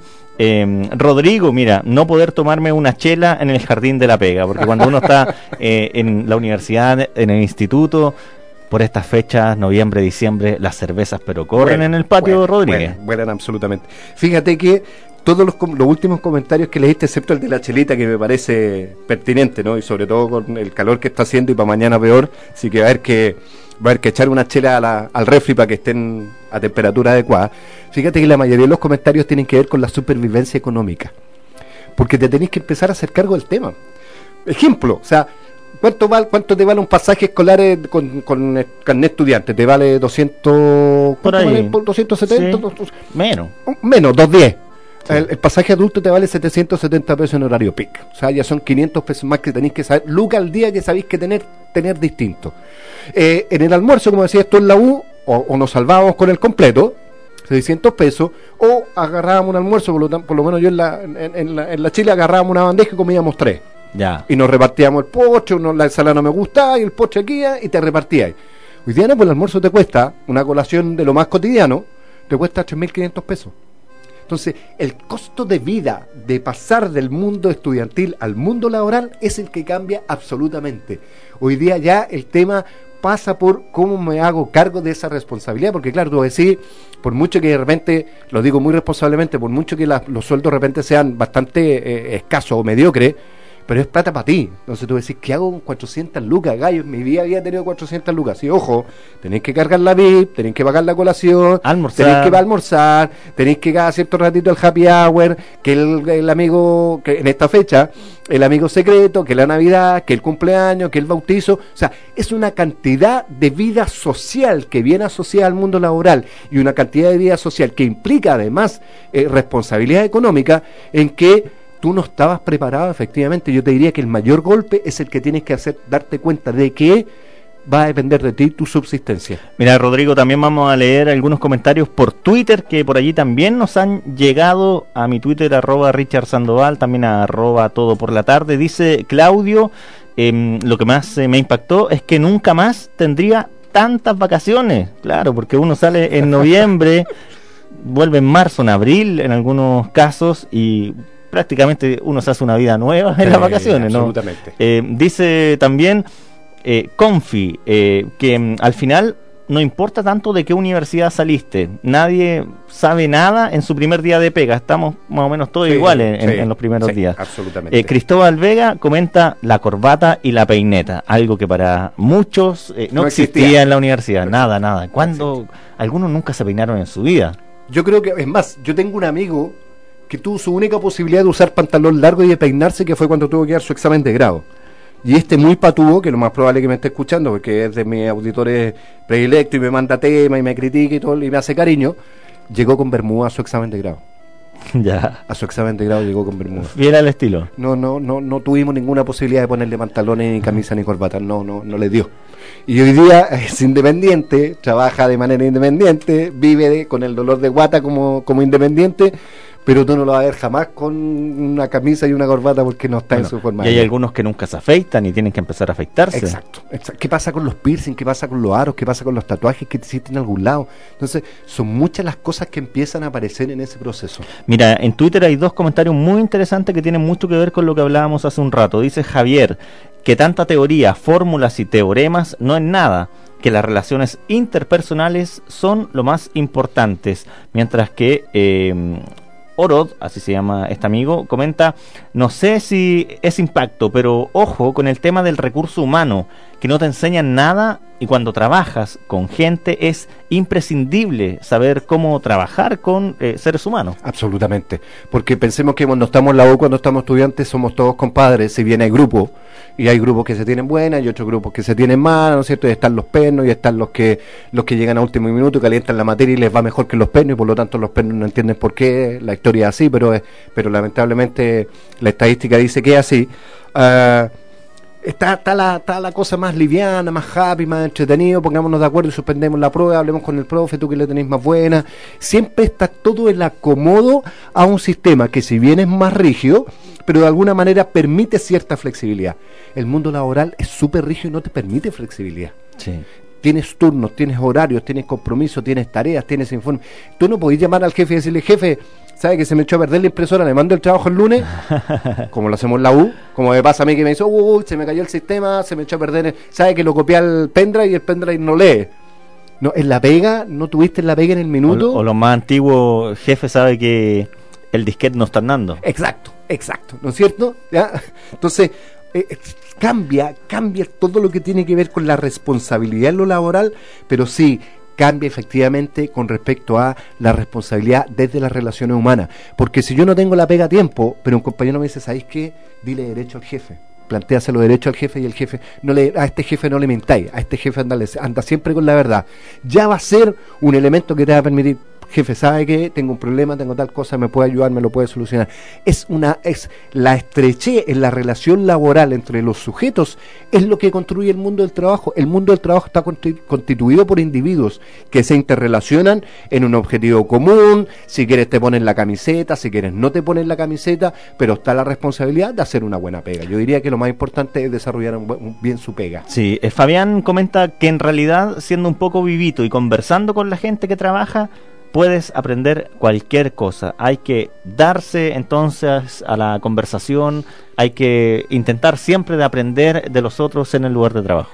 humildad, aprender del otro. El que, el que lleva más tiempo sabe porque lleva más tiempo, conoce las mañas, involucrarse en la pega, conocer la historia del trabajo, relacionarse adecuadamente, pedir ayuda. No siempre vamos a llegar sabiéndolo todo, tener la capacidad para pedir ayuda. Yo creo que esos son los tips que te permiten salir de un mundo mucho más relajado, exigente, no lo niego, pero mucho más relajado a un mundo laboral al cual comúnmente no estamos preparados y nos faltan herramientas, desde esencialmente las relaciones emocionales y las relaciones sociales. Pamela Cortés, que en dos meses haciendo aprendí lo que apenas memoricé por años estudiando. Así es que ahí hay otra lectura también bien interesante de una auditora. Son muchos, muchos quienes nos comentaron en Facebook, en Twitter también. Así es que agradecemos quienes eh, se conectan con el diván todos los días martes desde las 17 horas. Muy entretenido, como siempre, don Rodrigo San Martín. Muchísimas gracias. Gracias nuevamente, gracias a la gente que nos escribe, que participa, porque eso hace que tengamos una relación mucho más interactiva, vayamos desarrollando relaciones interpersonales más duraderas. Así que muchas gracias como siempre. Continuamos haciendo el todo por la tarde en tu radio Nuevo Mundo.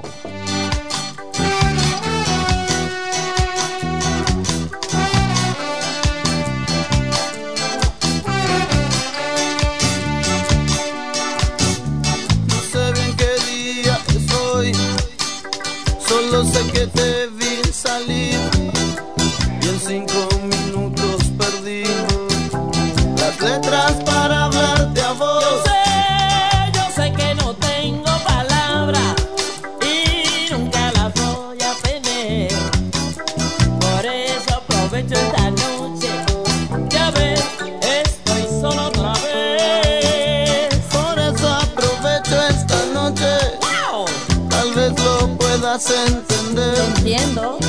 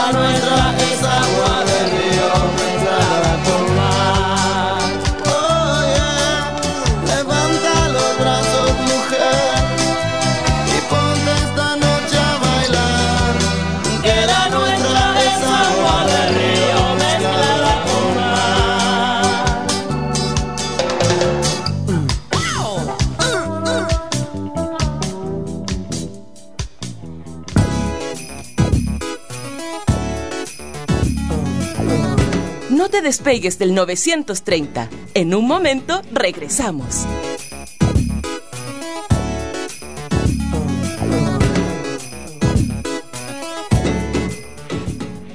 El día que Vicente llegó al jardín tenía vergüenza de cantar frente a todos, pero un día sorprendió a sus compañeros cuando cantó su canción favorita. Sal de ahí, chivita, chivita, sal de ahí de ese lugar. Y hoy es Vicente, un niño que quiere explorar su lado artístico. En Integra, redes a las cunas y jardines infantiles públicos y gratuitos, llevamos 25 años educando con calidad para que los niños y niñas transformen el mundo. Infórmate más en integra.cl.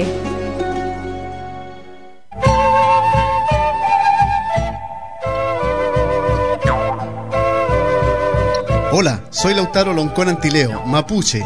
Escucho todos los días Radio Nuevo Mundo. A través de él me informo eh, lo que está pasando en el mundo y en el país. Por eso te invito a escuchar Radio Nuevo Mundo. Marmari, Ingengen Lautaro Loncón Antileo. Filantu el Alcutuken Radio Nuevo Mundo. Veimu, Kimken, Chumueshi Nimulen Tamoñen, Filma Pumu. Ka Chumueshi Tamuleita eh, Rakiduan, eh, Fil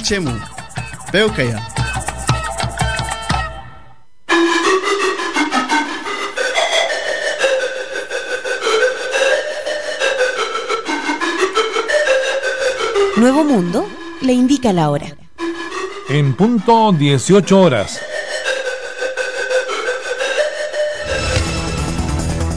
A continuación, las noticias de la hora en Nuevo Mundo. Estos son los titulares. El 53% de los profesores chilenos tiene postítulos, pese a bajos incentivos para que se perfeccionen. Colombia dispuesta a combatir delitos fronterizos con Venezuela. A esta hora casi 33 grados de temperatura ambiente en la capital, 32 grados 8 décimas. Estas son las noticias de la hora 18 en Nuevo Mundo y su red de emisoras. Más de la mitad de los profesores chilenos cuenta con estudios de posgrado, según muestra el tercer censo docente que se aplicó a más de 1.500 maestros en Chile. De acuerdo al sondeo realizado por Edu Global y Focus Consultores, junto a Elige Educar, el 75% de los docentes ha participado en alguna instancia de formación para profesores, como cursos y postítulos. El 53% posee algún tipo de estudio de postítulo, el 26,9% diplomado, el 25,6% magíster y el 0,7% doctorado. Sin embargo, el estudio muestra que, si bien los docentes tienen interés en capacitarse, hay casi nulos incentivos para que puedan acceder a la formación continua. De hecho, más de un tercio de los profesores se debió financiar el mismo sus estudios. En segundo lugar, recibieron financiamiento del CPI y en tercero del sostenedor. Además, solo un 2,8% recibió un incentivo salarial por participar en estas actividades de formación y más de la mitad del 54% declaró que no le dieron tiempo de su horario laboral para participar en esas actividades. En cuanto a los cursos de formación, los profesores se quejan de que las fechas son poco apropiadas, los programas muy cortos y los temas poco innovadores. Pese a todas estas trabas, 75% de los profesores considera que las actividades de formación son fundamentales para su desarrollo profesional y el 84% afirmó estar interesado en tomar un curso dentro de los próximos 12 meses. En el ámbito internacional, el Ministerio de Relaciones Exteriores de Colombia ratificó su disposición para combatir, junto con el gobierno de Venezuela, las problemáticas que afectan la zona fronteriza y en especial las ocasionadas por la delincuencia organizada. En un comunicado emitido este martes, la Cancillería indicó que las Fuerzas Armadas de Colombia reforzarán con patrullajes los 50 puntos comunes a fin de lograr una frontera segura y ordenada. La coordinación y el diálogo entre ambos países es la respuesta de Colombia frente al cierre unilateral de la frontera por 72 horas anunciado por el gobierno de Venezuela en el marco del estado de excepción y emergencia económica que tiene como objetivo sacar de circulación los billetes de 100 bolívares que estaban siendo extraídos por mafias hacia Colombia.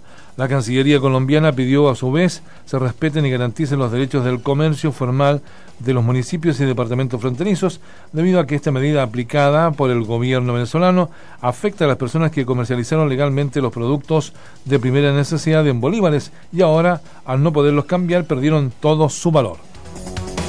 18 horas con 4 minutos. 32 grados 8 décimas la temperatura ambiente en la capital, Santiago. En Punta Arenas también despejado, pero con 17 grados. En Concepción también despejado, pero con 22 grados.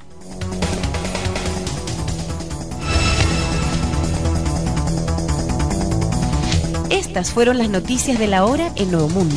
En cualquier momento, más información.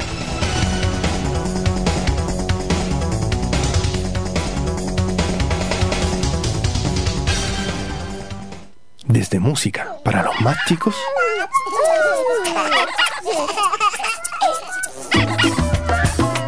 hasta música para pasarlo rico. Portaldisc.com, el mayor portal de descarga de música chilena, donde podrás acceder a miles de discos de todos los estilos y generaciones, de manera simple, económica y desde cualquier parte del mundo. Portaldisc.com. Todo por la tarde, un programa para todas y todos.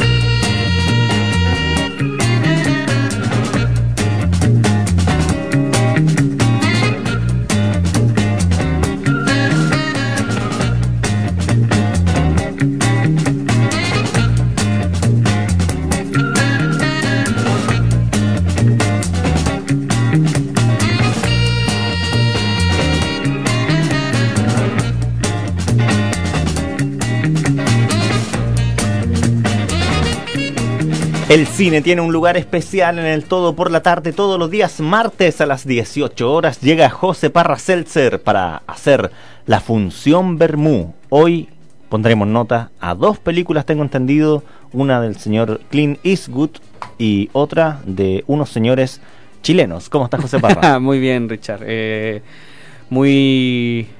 Hoy día, hace tiempo que no traíamos dos películas distintas. Eh, habíamos estado con los especiales últimamente, que nos gustan mucho, eh, pero ahora volvemos con un comentario más general de cartelera, menos enfocado en un puro tema, sino que contando más algunas películas que, que estamos a las que, eh, que están ahora todavía en- disponibles para verse. ¿Eso quiere decir que has tenido tiempo para ir al cine?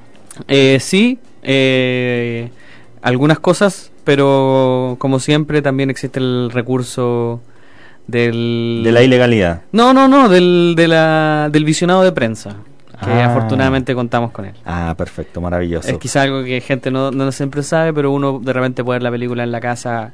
Muchas gracias a todos los distribuidores que nos comparten, a, a los que nos dedicamos a la crítica de cine, los visionados para ahorrarnos un poquito de tiempo, porque a veces es muy difícil. ¿Con qué vamos a comenzar? Vamos a empezar con Clint Eastwood, que si bien hemos hablado de él relativa, remotamente en el programa, nunca con cierta profundidad, y que ahora está en cartelera su última película que se llama Sally, eh, se escribe Sully, eh, y es una película que trata sobre el eh, recordado caso del avión que tuvo que aterrizar de emergencia en el río Hudson en Nueva York en el año 2009, Ya. y es una ficción en torno a ese caso.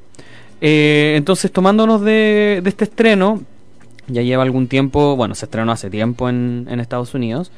El, va- me interesaría conversar un poco sobre la figura de Clint Eastwood como director, eh, más que como actor, que quizás por lo que más se le conoce, eh, y lo que ha realizado en el último tiempo. Yo la verdad no soy muy experto en su primera obra, él dirige desde los 70. ¿Él partió como actor o como director? Como actor. Ya. Él partió como actor muy joven eh, y, pr- y- y pronto también pasó a la dirección y, y- y a este fenómeno que quizás es uno de los que mejor rendimiento le ha sacado o un rendimiento más duradero, que es de dirigir y actuar, protagonizar y, dirigir, que es algo que si bien se hace harto, tampoco es tan común y, y mucho menos con la prolifi muy prolífico es Clint Eastwood eh, porque realmente estaba sacando la cuenta y en los últimos eh, digamos en los últimos te- 12 13 años ha sacado 10 películas 11 películas Eh, es casi una película por año es una realmente un ¿Y él actúa en casi todas sus películas? no, no casi todas, la verdad, ni en la mitad. Pero actúa en varias. Actúa en varias, en algunas protagónico, en algunas secundario. Pero el, eh, el toma un rol importante, en no en todas, ¿cierto? Pero, y últimamente eh, yo diría que va en retirada, hace, hace harto que no aparece. Oye, Eh, y debe ser una locura dirigirse a sí mismo, ¿no? No sé, no estoy o- seguro. O quizá hasta más fácil si uno Puede ser que es muy buen actor. Puede ser que. de- eh, yo creo que depende de muchas cosas. No. No tengo registros de cómo son los, digamos, las bitácoras de dirección de Clint Eastwood. Sería interesante averiguarlo.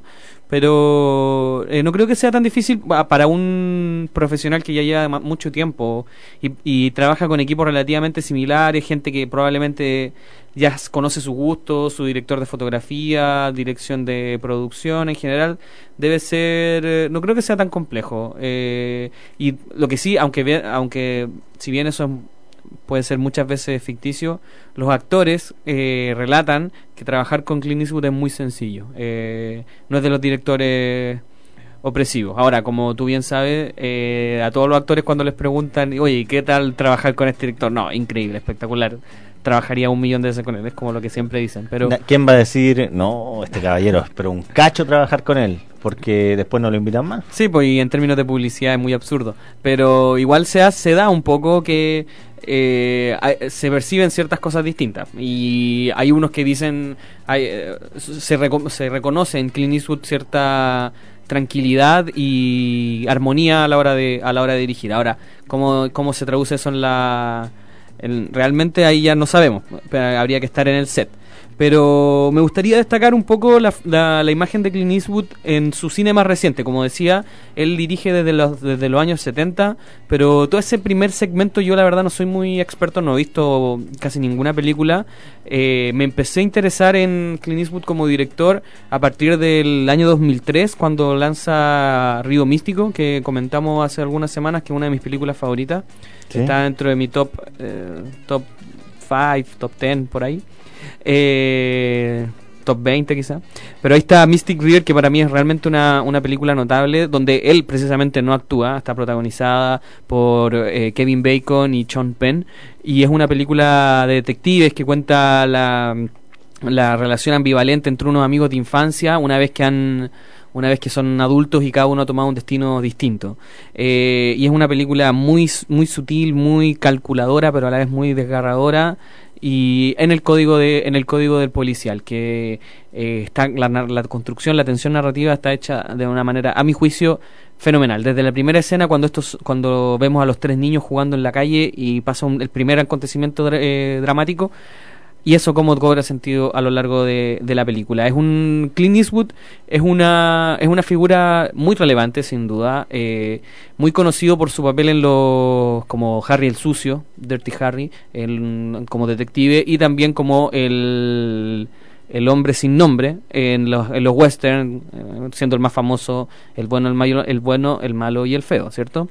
Eh, y y en, en- también es una de las figuras destacadas como un autor dentro de Hollywood. Eh, lo hemos conversado también antes que el cine de autor, ¿cierto? Este cine donde los directores, en- sobre los directores recae la responsabilidad creativa completa. En Hollywood de repente esconde un poco esa figura, no es muy presente, pero la utiliza en determinadas oportunidades, dicen los más críticos, para darse como este aire de que somos eh, todas las todas las propuestas son bienvenidas y entonces si tenemos cine de autor Christopher Nolan sería probablemente el más destacado y en es eh, Steven Spielberg Clint Eastwood probablemente son los tres Robert Zemeckis también José, Eh, ahí están los más y destacados Río Místico ya muestra lo que significa esta etapa del siglo XXI de Clint Eastwood. Eh, ¿Qué sello eh, aparece allí que se puede repetir en las siguientes películas? Sí, es un sello de ser un realismo bien crudo. En general, muchas de sus películas, después la, la cuestión va girando un poco, pero por lo menos en la primera década, eh, se- eh, creo que está muy presente esto, una idea de un realismo opaco, de un realismo oscuro, eh, temas de, de la clase baja norteamericana, lo que podríamos llamar white trash, eh, ¿cierto? Esto, esta votantes de Trump, de estos tipos que no eh, no encuentran, que la- el sistema los oprime por todas partes y no encuentran una solución y que lamentablemente ahora eso lo están viendo en la exacerbación de los nacionalismos. Ahora entiendo todo, José. Entiendo por qué ganó Donald Trump. Estoy pensando en eh, el Gran Torino y en esas personas que están constreñidas por el sistema por todas partes y que tienen que recurrir a la violencia, los que andan con un bate en el auto. Esos votaron por Trump. Exactamente, y eso está muy reflejado en este cine de la, de la primera década de, de este siglo. Pensar que después de Mystic River, eh, la siguiente película de Clint Eastwood del año siguiente, del año 2004, es Million, Do- Million Dollar Baby. O sea... Que ganó el Oscar. Que ganó el Oscar, exactamente. Una película también eh, realista, ¿cierto? Oscura, de, un- de un segmento muy pobre de Estados Unidos que, en el caso de esta protagonista de la boxeadora, que encuentra una salida a una vida absolutamente insatisfactoria a partir del boxeo y como en esa película se da la relación con el con el entrenador, que en este caso es Clint Eastwood actuando y que le valió también nominación al Oscar. Pero es una. mm, Es, es también, está en la, en- en la misma sintonía. eh, Tienen los mismos colores, ¿no? La Sí. imagen como casi blanco y negro, medio café. Exactamente, muy desaturada, una imagen muy desaturada, eh, muy fría, por eso utilizaba la, la idea de lo, de lo opaco y, y de lo crudo. Es como una, es una imagen bastante cruda en el sentido de, no como, no de sangre, ¿cierto? No de que algo sea explícito, ni de violencia, sino que de una crudeza de la, de la crudeza de la realidad. Como medio sucia la imagen. Claro, pero muy, de color. pero pero muy cuidada en términos fotográficos. La verdad es que eso es, eh, es, un, es una constante fotográficamente muy cuidada las películas, la, el- la, la- la sombra y la luz muy eh, digamos utilizados muy muy con un rendimiento muy atractivo ¿Y el color, eso es postproducción o, cuan- o la cámara cuando está en acción eh, ya eh, trabaja el color? No, ese, ese resultado final es postproducción principalmente. Hay algo de, hay algo de eso en, la, en el trabajo de fotografía desde, desde la filmación, pero el, el tono que se le da en general y que toda la película sea uniforme, eso es postproducción. Y después, si bien eh, hace otras unas, unas películas de guerra, eh, Clint Eastwood, que tienen que ver con la invasión, con esta- la famosa foto esta de la bandera en Iwo Jima, eh, que se llama eh, Las banderas de nuestros padres, el- así se llama la película. Eh, vuelve con, lo que, con la que tú mencionabas eh, recién, el Gran Torino, en el año 2008, que también está en la misma sintonía de la mm, de este, de este como realismo crudo que de alguna forma está eh, eh, sintomatizando una, un sentir social que, que me parece interesante como ahora se ve eclosiona en una serie de discursos que hemos visto a través de propagarse por los medios. El, y es interesante analizarlo a la luz de eso porque eh, Clint Eastwood es un personaje muy republicano, es miembro de esta NRA, la Asociación de Rifles, de Defensores de las Armas, es Mira, un, es un curioso, tipo... siendo tan crítico. El, es que es interesante ese punto porque eh, es realmente crítico, es un, es un tema de debate. Eh, hay mucha gente que sostiene que por el contrario es muy eh, muy proclive a la, a, lo- a la idea nacionalista y republicana. Yo pienso que no, pero... O sea, en el Gran Torino expone desde un punto de vista crítico y muy sensible el abuso sobre eh, los marginados, sobre los inmigrantes. Eh, claro, sí. Sí, y en, y en otras en otras películas es similar. Eh, a mi juicio se, se nota, pero está está porque está retratando una realidad que a él, a él le debe interesar, evidentemente. Eh, está relatando un, un porción, una porción del, del panorama norteamericano que, que le llama la atención, pero eso contrasta un poco con sus películas de guerra. Eh, con las películas de guerra que hace, que hizo, ya mencionábamos las banderas de nuestros padres, después hace una película, un biopic sobre J. Edgar Hoover, este personaje bastante nefasto, el creador de la CIA, eh, y después, eh, ya en el año 2014, regresa con el francotirador. Eh, francotirador, una película que es- eh, sobre bueno sobre un sobre el, el más exitoso un- también es un caso real el más exitoso francotirador en el ejército norteamericano a través de la guerra de Irak que no sé mató una cantidad así pero alucinante de soldados eh, de, de soldados No, enemigos Una historia terrible, violenta. Exacto, sí, y es como, bueno, la historia se trata un poco de cómo se ¿Esta va... de este año? Del año 2014. Ah, no, el francotirador, sí. Cómo se va un poco volviendo loco este personaje, este héroe de la Marina norteamericana en este contexto y como que necesita la guerra. En un- es como este ya un soldado que no puede vivir fuera del contexto de, de violencia y de adrenalina que le produce la ¿Y allí hay una guerra. mirada crítica o neutra? Es, es un tema complejo. Es un tema complejo. Yo creo que lo más fácil, y lo hemos conversado en otra oportunidad aquí, cómo, cómo distinguimos o separamos el autor de la obra. Eh, yo yo eh, creo que en esto coincidimos, siempre hay que intentarlo, por lo menos intentarlo. Eh, y yo creo que la mayoría de las veces lo podemos hacer. Eh, la- las visiones personales de un, de un realizador y la película no necesariamente coinciden o, no, o por otra parte la lectura de la película no tiene que estar absolutamente permeada o, o con el prisma de la, la, la forma de ver el mundo del realizador. Eh, hay mucha gente que dice, oye, Clint Eastwood, un facho, chao. Sí. Eh, uno ve las películas y yo no creo que sean películas fachas, Eh, no son películas propagandísticas. Son películas que de alguna, y lo que a mí me parece interesante, que incluso en una película como El francotirador, que levanta de alguna forma la figura del, del soldado norteamericano, se trasluce en, en la misma, quizás incluso de manera no voluntaria, lo, lo, lo potente, lo, lo- la- las marcas que dejan en los soldados la guerra.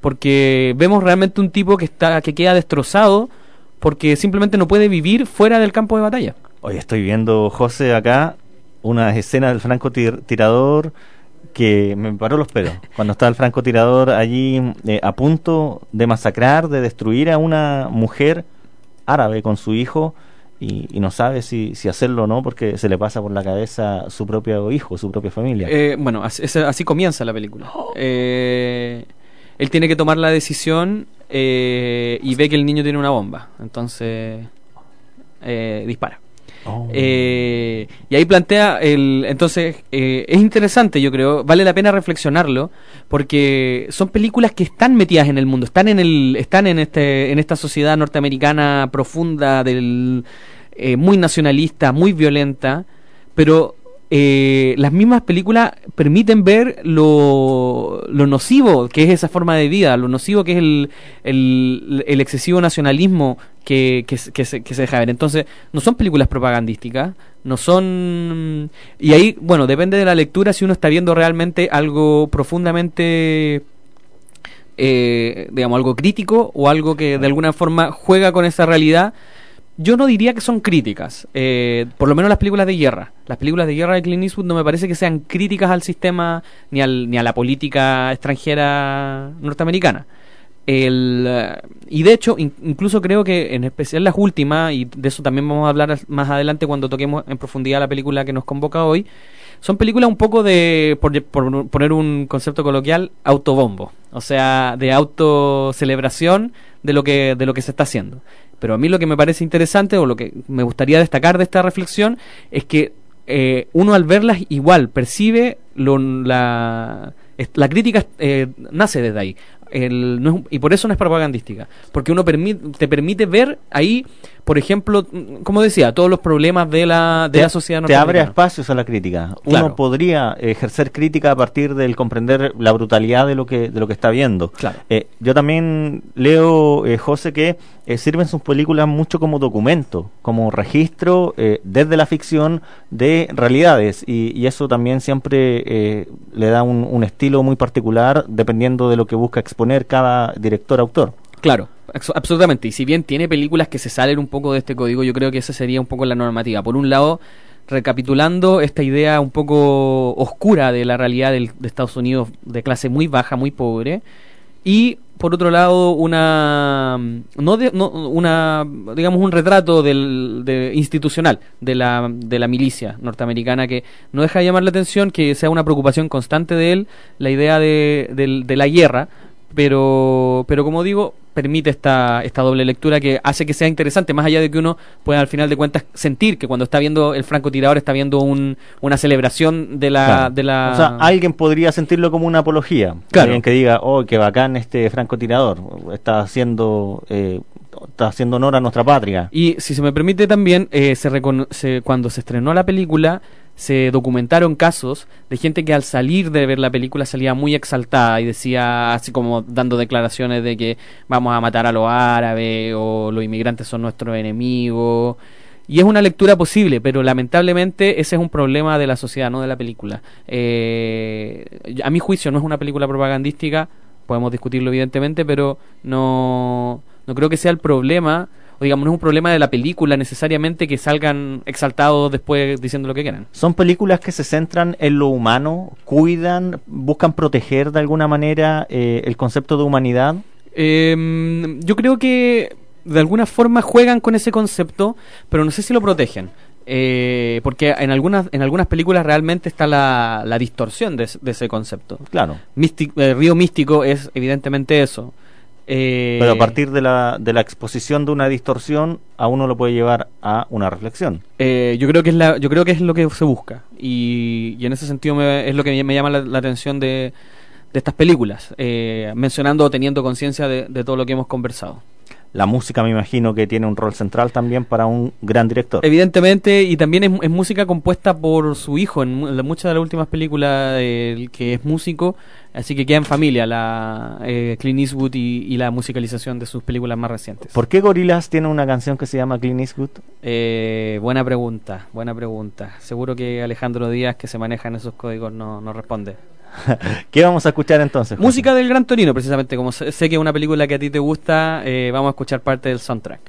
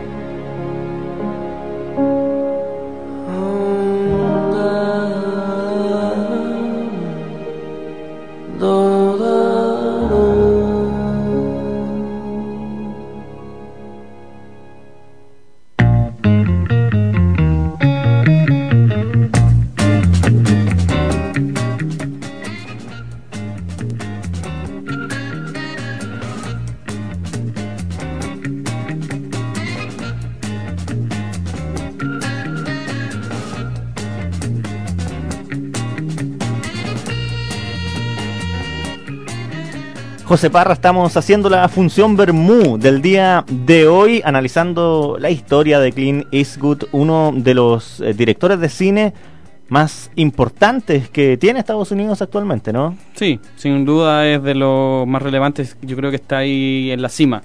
Eh, y si bien tiene una producción, como comentábamos, muy películas cada un año, hay veces dos películas en el mismo año, eh, yo creo que eh, es, es algo, no es estable, sí. Hay películas mejores que otras. Hay, y, y le pasa un poco que creo que últimamente se está dedicando mucho a los a, la- a los biopics, películas basadas en, en un personaje, y creo que no están saliendo tan no están saliendo tan bien. De hecho, por, las últimas eh, son todas biografías, eh, las últimas cuatro películas. Eh, y cinco si contamos la Invictus del año 2009, que hay una más en el medio, pero que es sobre, esta, el- sobre Mandela. Mandela. Eh, no es sobre Mandela exactamente, pero... Sobre el rugby, ¿no? So- claro, sobre el Mundial de Rugby en Sudáfrica, eh, cuando Mandela asume como presidente. Entonces, eh, mm, creo que no es su mejor registro, pero, pero sin duda hay, eh, hay algo positivo ahí. Ahora, eh, en el caso de la película que vamos a analizar a continuación, el, eh, es también un caso de estos, y como mencionaba un poco de la idea del, del autobombo. Ya lo vamos a explicar a qué me refiero. José, uno de los mayores temores que tiene cualquier persona en el mundo es ir volando en un avión y que este avión se caiga. Uno sueña con eso, eh, lo piensa cada vez que va a viajar, bueno, si se cae, ¿qué va a pasar? Bueno, no se cae, no se cae. Y bueno, las eh, probabilidades indican que es muy difícil que se caiga un avión. ¿Qué pasa en esta película de Clint Eastwood? Bueno, es una, es una historia muy conocida sobre este capitán eh, del eh, American Airlines que eh, tiene un, un- saliendo recién de la ciudad de Nueva York eh, choca contra una bandada de pájaros. ¿Ya? Eh, lo que le, lo que le, lo que le conocen, se conoce como ataque de pájaros. Y eso destruye los dos motores de- del avión y hace que, que pierda altitud muy rápido. Oh. Y entonces... el- Recién despegado. Des- recién despegado. Y entonces no llevaba mucha altura. Entonces, y, y lo que en el contexto del, del, del vuelo le da poco tiempo para maniobrar. Entonces, el- lo, lo que pasa es que el director, perdón, el piloto tiene que decidir muy rápido qué hacer. Y le dan las opciones de ir a un aeropuerto primario, a un aeropuerto secundario, y él estima que no va a llegar a ninguno de los dos. Y entonces decide hacer un aterrizaje de emergencia en el río Hudson. Eh, que evidentemente es lo que menos se recomienda, de hecho se menciona en la película, que es como de la lista de probabilidades que un piloto tiene que hacer cuando está manejando un avión, esa es la última. ¿Por qué? Porque es muy peligroso, es muy, muy, muy, muy difícil que, que salgan con vida, porque a la velocidad que viene el avión eh, es prácticamente es como cemento el, el agua. Entonces es muy... Es muy, muy, muy riesgoso. Pero eh, si él calcula que no va a llegar a ningún aeropuerto, es la última chance. No Es- tiene nada que hacer. Eso es lo que estima.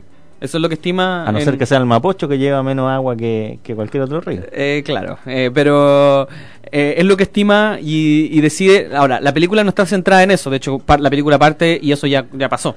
Eh, la película empieza después. Eh, lo que yo creo que en términos de guion es una buena idea porque todo el mundo es una historia muy conocida, todo el mundo sabe que todo el mundo sobrevivió. Que es, digamos, es la. No sabía. Pero Richard. Todos sobrevivieron. Sí, pues na- ese es, la, es, el, es el gancho de la, o sea, lo que hace la historia épica. O sea que este caballero es un héroe. Ningún, solamente un par de lesionados menores. Oh. Eh, y entonces lo que pasa es que nadie se puede explicar cómo diantres fue posible que lograra aterrizar el, eh, el avión en el río y que realmente y nadie muriera. Oh. Eh, y entonces, bueno, la película parte del día después de eso y es en el momento en que se empieza una investigación respecto de, de por qué el capitán tomó esas decisiones. Y ahí es como el, el punto interesante y volvemos un poco a lo anterior. No es necesariamente una crítica. De hecho, de frente no es una crítica, pero ¿quién, ¿quiénes son los únicos disconformes con el que la- el avión haya aterrizado en el mar y no y, y todo el mundo y- o sea que el avión haya aterrizado en el mar en vez de que el piloto haya decidido intentar de llegar a la mm, a los aeropuertos las compañías de seguro. Y la aerolínea porque pierden el avión. Eh, digamos el avión que es in- inservible. Y entonces no se dice no se plantea pero está ahí presente que realmente a, a estas super compañías les importan más sus bienes materiales que sus bienes, que su, que digamos que la humanidad detrás de estos casos. Y entonces la- lo que la película se trata es un poco del juicio al que tiene, de un juicio como una, un juicio laboral que le hacen al piloto para dirimir si realmente él, él no puso en, en peligro la vida de los pasajeros y podría haber hecho algo más seguro que era llegar a la Pero que absurdo, se lo salvó todo. Porque ahí está el, ahí está el, ahí está el, el- el truco, porque el, la Asociación de Aviación de Estados Unidos tiene que probar que él está mentalmente apto para seguir trabajando. Ah. Eh, que, y que no haya sido que se fue en un bolón y, y se puso loco y dijo ya voy a aterrizar, me parece chori y voy voy a aterrizar en el río. Entonces lo que intentan de probar es si él realmente no tenía otra opción. Y de eso se trata un poco la película.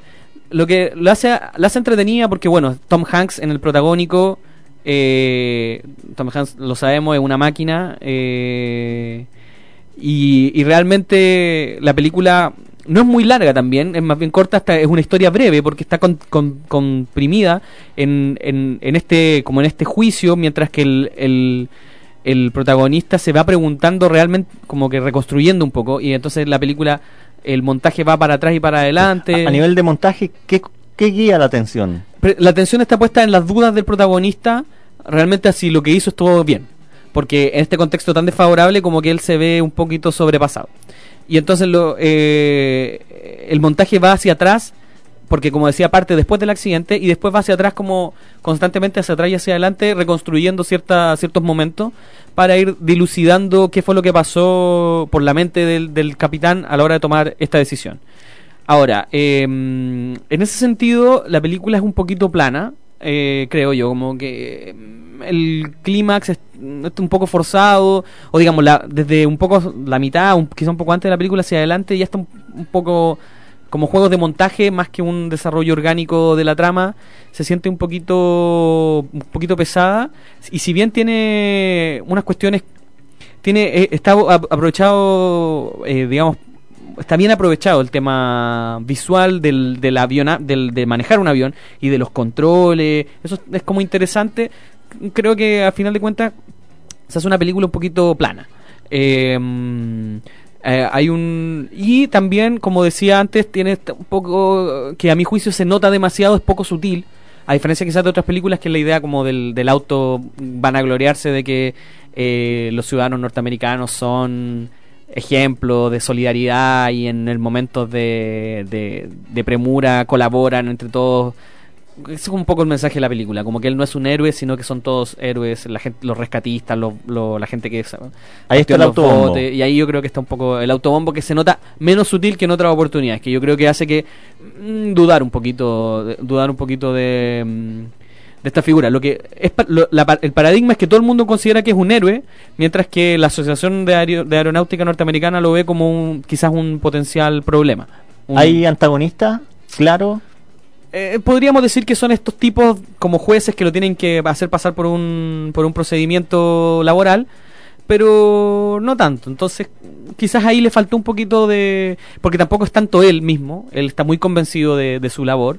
Eh, duda, no duda mucho, no tiene mucho espacio para la duda y el accidente mismo tampoco está es tanto un clímax porque todo el mundo porque desde el principio sabemos qué fue lo que pasó. Entonces quizás ahí le faltó un poquito un poquito de, de- de punch, como de power para la- el antagonismo probablemente. Por eso decía que es un poco plano. ¿Qué es lo que más luce y qué se echó de menos para que fuera mucho mejor? Yo creo que lo que más se luce es esta... mm, es un, por un lado las actuaciones que son bastante interesantes. Está viejito Tom Hanks. No, es personificación. Ah, ya, ya. Sí, es personificación. No está tan Eh, viejito. No, no, no, no. Pero lo hace bien, se nota viejo. Sí. Sí, es que es un grande. Y, o sea, sí, este mismo año hizo películas donde se ve mucho más joven. Pero bueno. Eh, y por otro lado, creo que. Creo que el montaje. El montaje está bien. Es, es una. Está bien utilizado. Eh, esta idea de ida y vuelta. Pero. Pero creo que se desaprovecha. Se desaprovecha en esta idea de que no hay como un antagonismo claro que haga que la película tenga una oposición más fuerte eh, que haga que haga que se sienta más o se sienta más potente, más fuerte estas idas y venidas. Entonces la mm, eh, eso yo creo que es como el montaje es a la vez como una de las, de las cosas más interesantes, pero que de- en, en final finalmente terminan como por ver que la película queda un poquito coja. ¿Es una buena decisión? ¿Es relevante hablar sobre lo que pasó con este piloto eh, después de este milagro? Mm, Yo creo que ¿O está un poco forzado? Está un poquito forzado. Es una historia interesante, es una buena historia, pero creo que al guion en ese sentido le faltó quizás un gancho. No sé bien cuál, la verdad, porque es difícil de pensarlo así. Pero creo que el- creo que le faltó un poquito ahí. Y eh, por ese lado también es como que esta idea que decimos del autobombo se ve como más potenciada porque no se ve muy bien trabajado desde otros factores y eso Porque yo me imagino, por ejemplo, en esta misma historia hubiese sido espectacular, tres historias cruzadas sobre pasajeros y después qué pasó con sus vidas y allí meter la historia del, del piloto. Puede ser, puede ser. Ahí vaya a saber uno. Pero sí sabemos que Clint Eastwood eh, últimamente está trabajando con personajes, eh, vidas reales, biopics, entonces por ahí quizás fue su decisión. Es un consejo que me permito darle a este caballero. Bueno, esperemos que esté escuchando. José, eh, ¿es una película buena, muy buena, más o menos? Más o menos, más, Más o menos, sí. ya. Por ahí va a andar la nota entonces, bajo el 6. Se la juega Alejandro Díaz con alguna calificación para esta película, Sally se dice, ¿no? Sally. Sally, la última de Clint Eastwood que está en cartelera, ¿se puede ir a ver? Sí, se puede ir a ver. Yo creo que está claramente bajo el 6, dijo que está más o menos, eh, pero eh, andará por el 5-5, no, menos, menos. 5-6, ¿ya la puso? Vamos a ver. 5-6. 5-6. Soy Una un crack, máquina. una máquina. Nunca ha fallado desde que José Parra pone notas aquí en el Todo por la Tarde. ¿Será enojar nuestro amigo Raúl o no?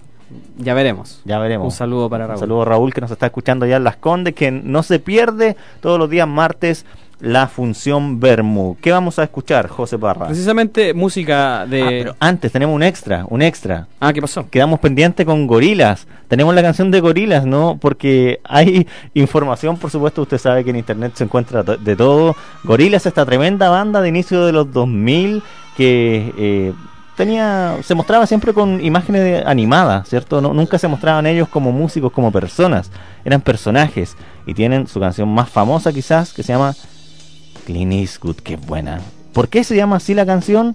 En eh, internet señala la gente que ha investigado el tema que se llama Clint Eastwood porque eh, la música de fondo es un muestreo del clásico del oeste, el bueno, el malo y el feo, donde actuaba Clint Eastwood. Eh, de hecho, al comienzo del video se escucha, lo escuchamos, el grito de la canción de la película del bueno, el malo y el feo. ¿Le creemos a internet, José? Yo creo que la inspiración, la inspiración del oeste del personaje de Clint Eastwood puede ser, quizás. Sí, le compro, le compro. Le compramos, perfecto. Ahora sí nos vamos con música de cine. Música de, bueno, de Sally. Vamos a escuchar, eh, es un- es- está en un tono similar al Gran Torino. Es un, vemos que es un director un poquito constante en su forma.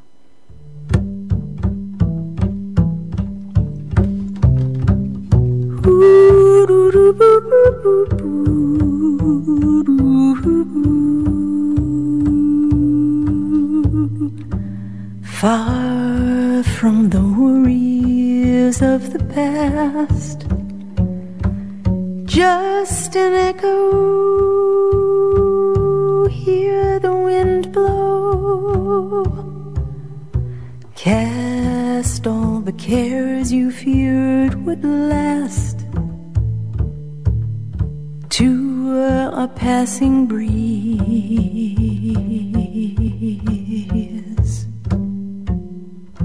You'll rise above, yet see below, like a mirror. Hear the hearer,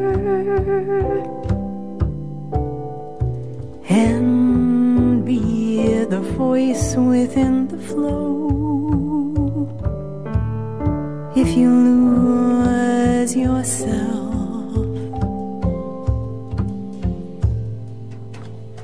moving, standing still. Listen, take your fill.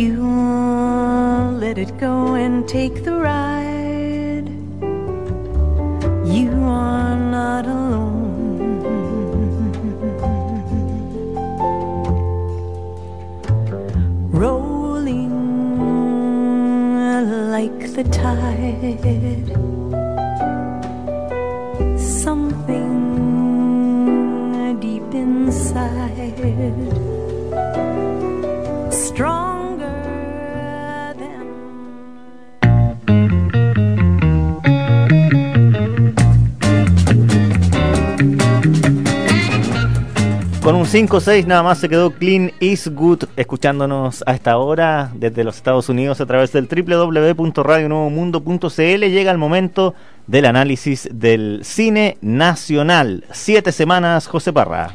Sí, es una película, es el último eh, película de egreso de la UDD que en los últimos años ha marcado cierta mm, em, Tendencia. como- estilo, como cierto estilo particular, bastante similar entre sí. Es un, es todo un tema el- la, la idea que tiene esta escuela de desarrollar un, un largometraje de egreso. No es algo que se acostumbre en, en todas las en todas las escuelas de cine. Eh, ¿La Chile no lo hace? No, nosotros hacemos cortometrajes de egreso. Ah, sí, pero este es eh, premiado, ¿no? Eh, ¿Se supone que es el mejor? No, eh, o sea, hacen uno, uno por generación. Ah, ya, ya, ya. Habría que escuchar la contraparte, pero Todo el curso todo el curso hace uno. hace una película, Sí. ya. A mí eh, tendría que escuchar la, fu- la, fundamenta- la fundamentación, que no, no la conozco tanto, pero a mí no me parece tan buena idea porque al final de cuentas tiene para toda una generación un puro director o directora o dos. A nivel pedagógico quizás no es lo mejor. Claro, a nivel pedagógico me, me resulta extraño como que hay, hay- va a haber compañeros que van a tener roles muy secundarios y evidentemente me- en términos pedagógicos no es lo que creo que sea lo más apto.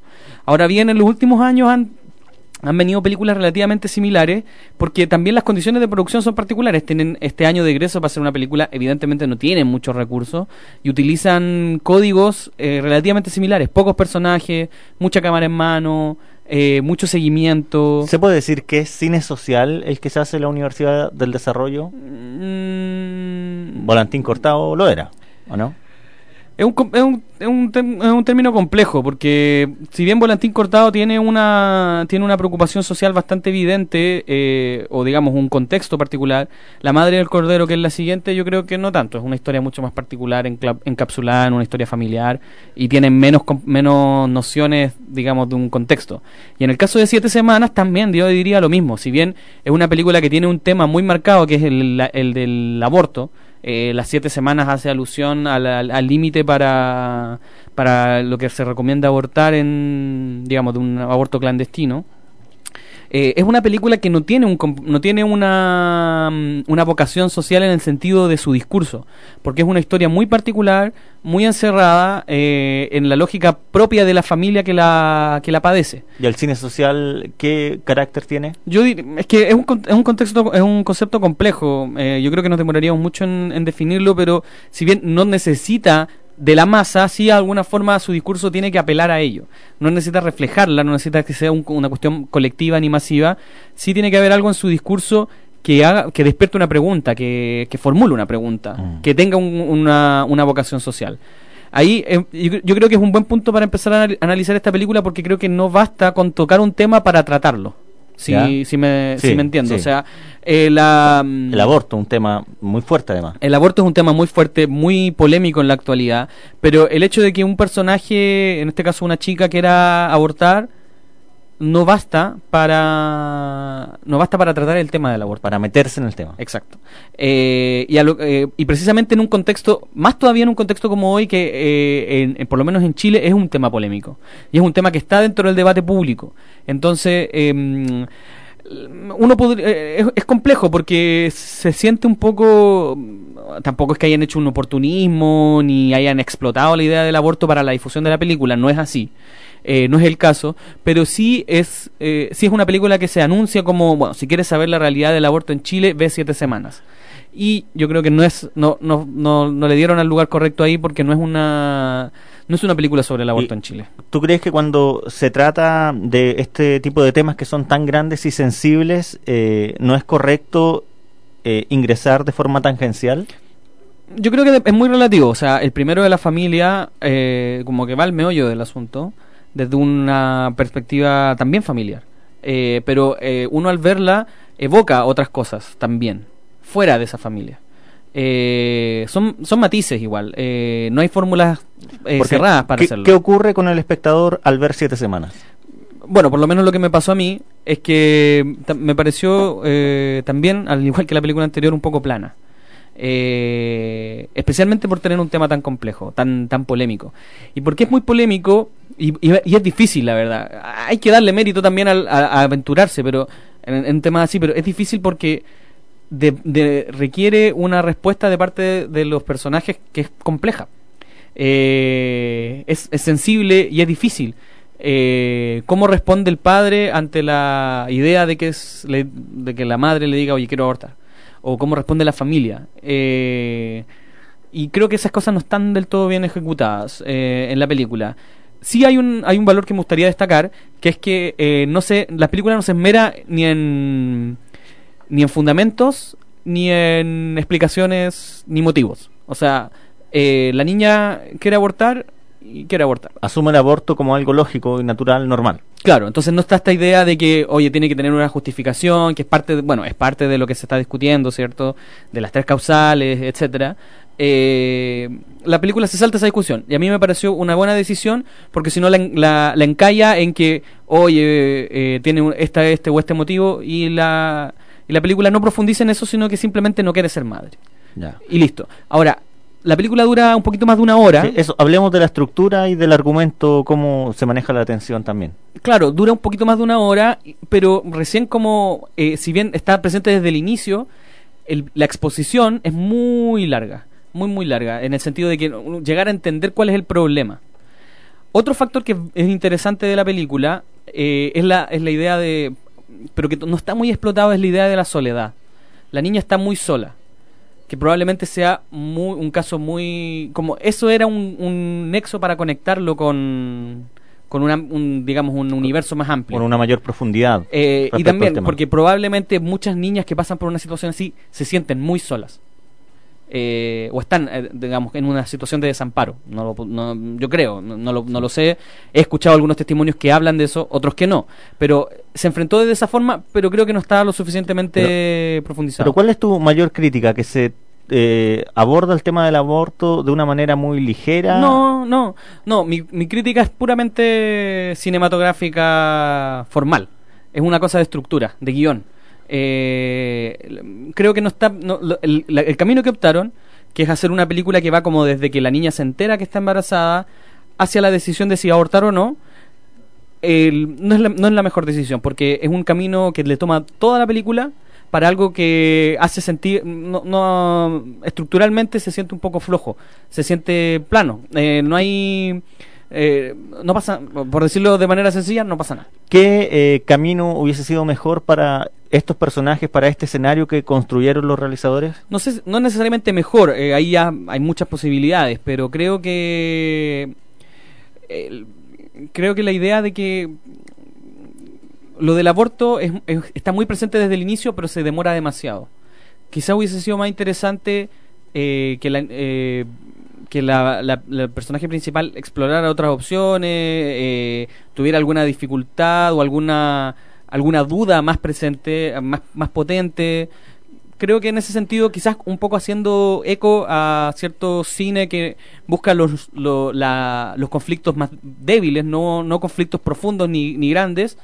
Creo que quizás quedándose ahí, le, mm, eh, les- le- como que se fueron un poco al chancho. Y, y- y- y a mí me da la sensación de que no pasa mucho. En la película eh, en- realmente no pasa nada. Si lo llevamos a una frase para vender la película, si no es una película sobre el aborto en Chile, que tú dices que no lo es, ¿qué es entonces?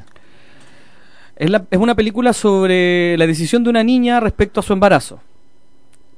Entonces, no es sobre. El, el personaje se llama Camila. Eh, entonces, es una película sobre la decisión de Camila de si abortar o no. Ya. A- eso- así, la, así, así la percibí yo. No una película sobre el aborto en Chile. Una película sobre el aborto de Camila. En este caso. Perfecto. Y, y ahí- muy, muy particular. Claro, entonces siento que le siento que le faltó un poco y reitero, no, esto no tiene no tiene que ver con que tenga que tener discurso potente, ni aborto libre, ni que se ni que se perciba una cierta conexión con causas, ni con movimientos, ni masas, ni nada. Puede ser igual de encapsulado, pero el, el guion, digamos, lo que se habla, lo que se comenta, lo, lo que los personajes sienten o padecen, de alguna forma evocar a una, a una línea a, una línea superior. En ese sentido es que me parece que quedó un poco plana. ¿Y en términos artísticos, visuales, algo que destacar? Mm, tam- un poco un- a mi juicio un poco presa de la mm, de esta de esta idea que tiene que comentaba recién de que la producción un poco barata de mucha cámara en mano creo que no, no le saca el mayor rendimiento si bien hay planos bien interesantes que están eh, fotográficamente bien resueltos creo que no es no no se no tiene un, un destaque mayor ¿Se justifica el que sea cámara en mano? A más o veces no. menos no, más o menos nomás. Más o menos. Ya, vamos a poner nota entonces. eh, bajo el 6, claramente. Bajo el 5-5. José Parra le acaba de poner en ese cuadernito un 5,2. A ver si la chunté nuevamente. 5-2, muy bien. Pero por favor, ¿cómo la chunto siempre? Aquí dicen que ahí dicen que está No, no, no, no, no miro absolutamente nada. Un 5,2 se lleva 7 semanas entonces. Clint Eastwood se llevó un 5,6. Eh, está ratificando lo que te dijo don Raúl el otro día cuando nos vino a ver. Amarrete para las notas, José Parra. Pero veníamos poniendo buenas notas, esto no era una constante. Sí, sí, hace rato que no poníamos 5, 5,2 Sí, por ahí. la verdad es que películas que siempre vale la pena ver, especialmente el cine chileno, siempre lo decimos, hay que verlo para deba- debatirlo, pero no es de lo mejor, no es la mejor semana del año en, en el cine. Está esta en el Cine Hoyts, ¿no? Sí. De la Reina. Sí, y en otras salas independientes también. Perfecto, José Parra, muchísimas gracias. Así estamos terminando el todo por la tarde de este día, martes ya. Muchísimas gracias a ti mismo, José Parra, productor general de este programa. Siempre aquí vamos arriba. Camila Araya también con nosotros. Un día va a tener que venir a hablar aquí Camila Araya para que la Los auditores ya lo están esperando. Nuestras auditoras y auditoras. Alejandro Díaz en los controles, muchísimas gracias también. Soy Richard Sandoval y mañana de 3 a 7 nos encontramos para hacer otro todo por la tarde aquí en Radio Nuevo Mundo.cl.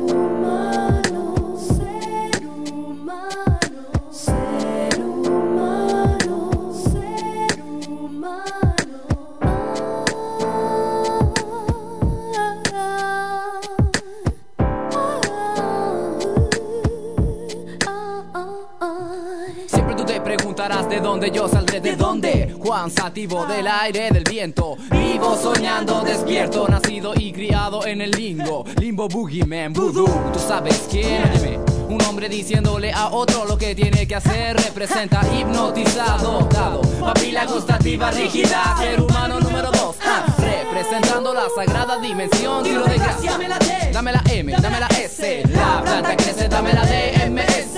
La planta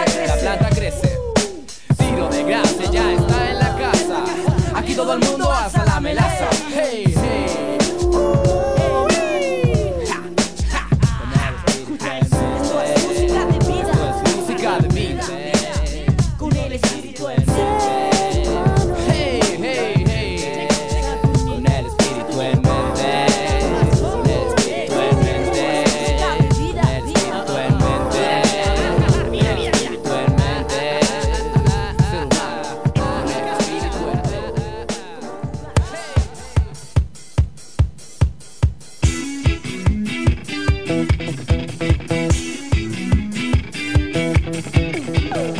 Esto fue todo por la tarde. ¿Te gustó?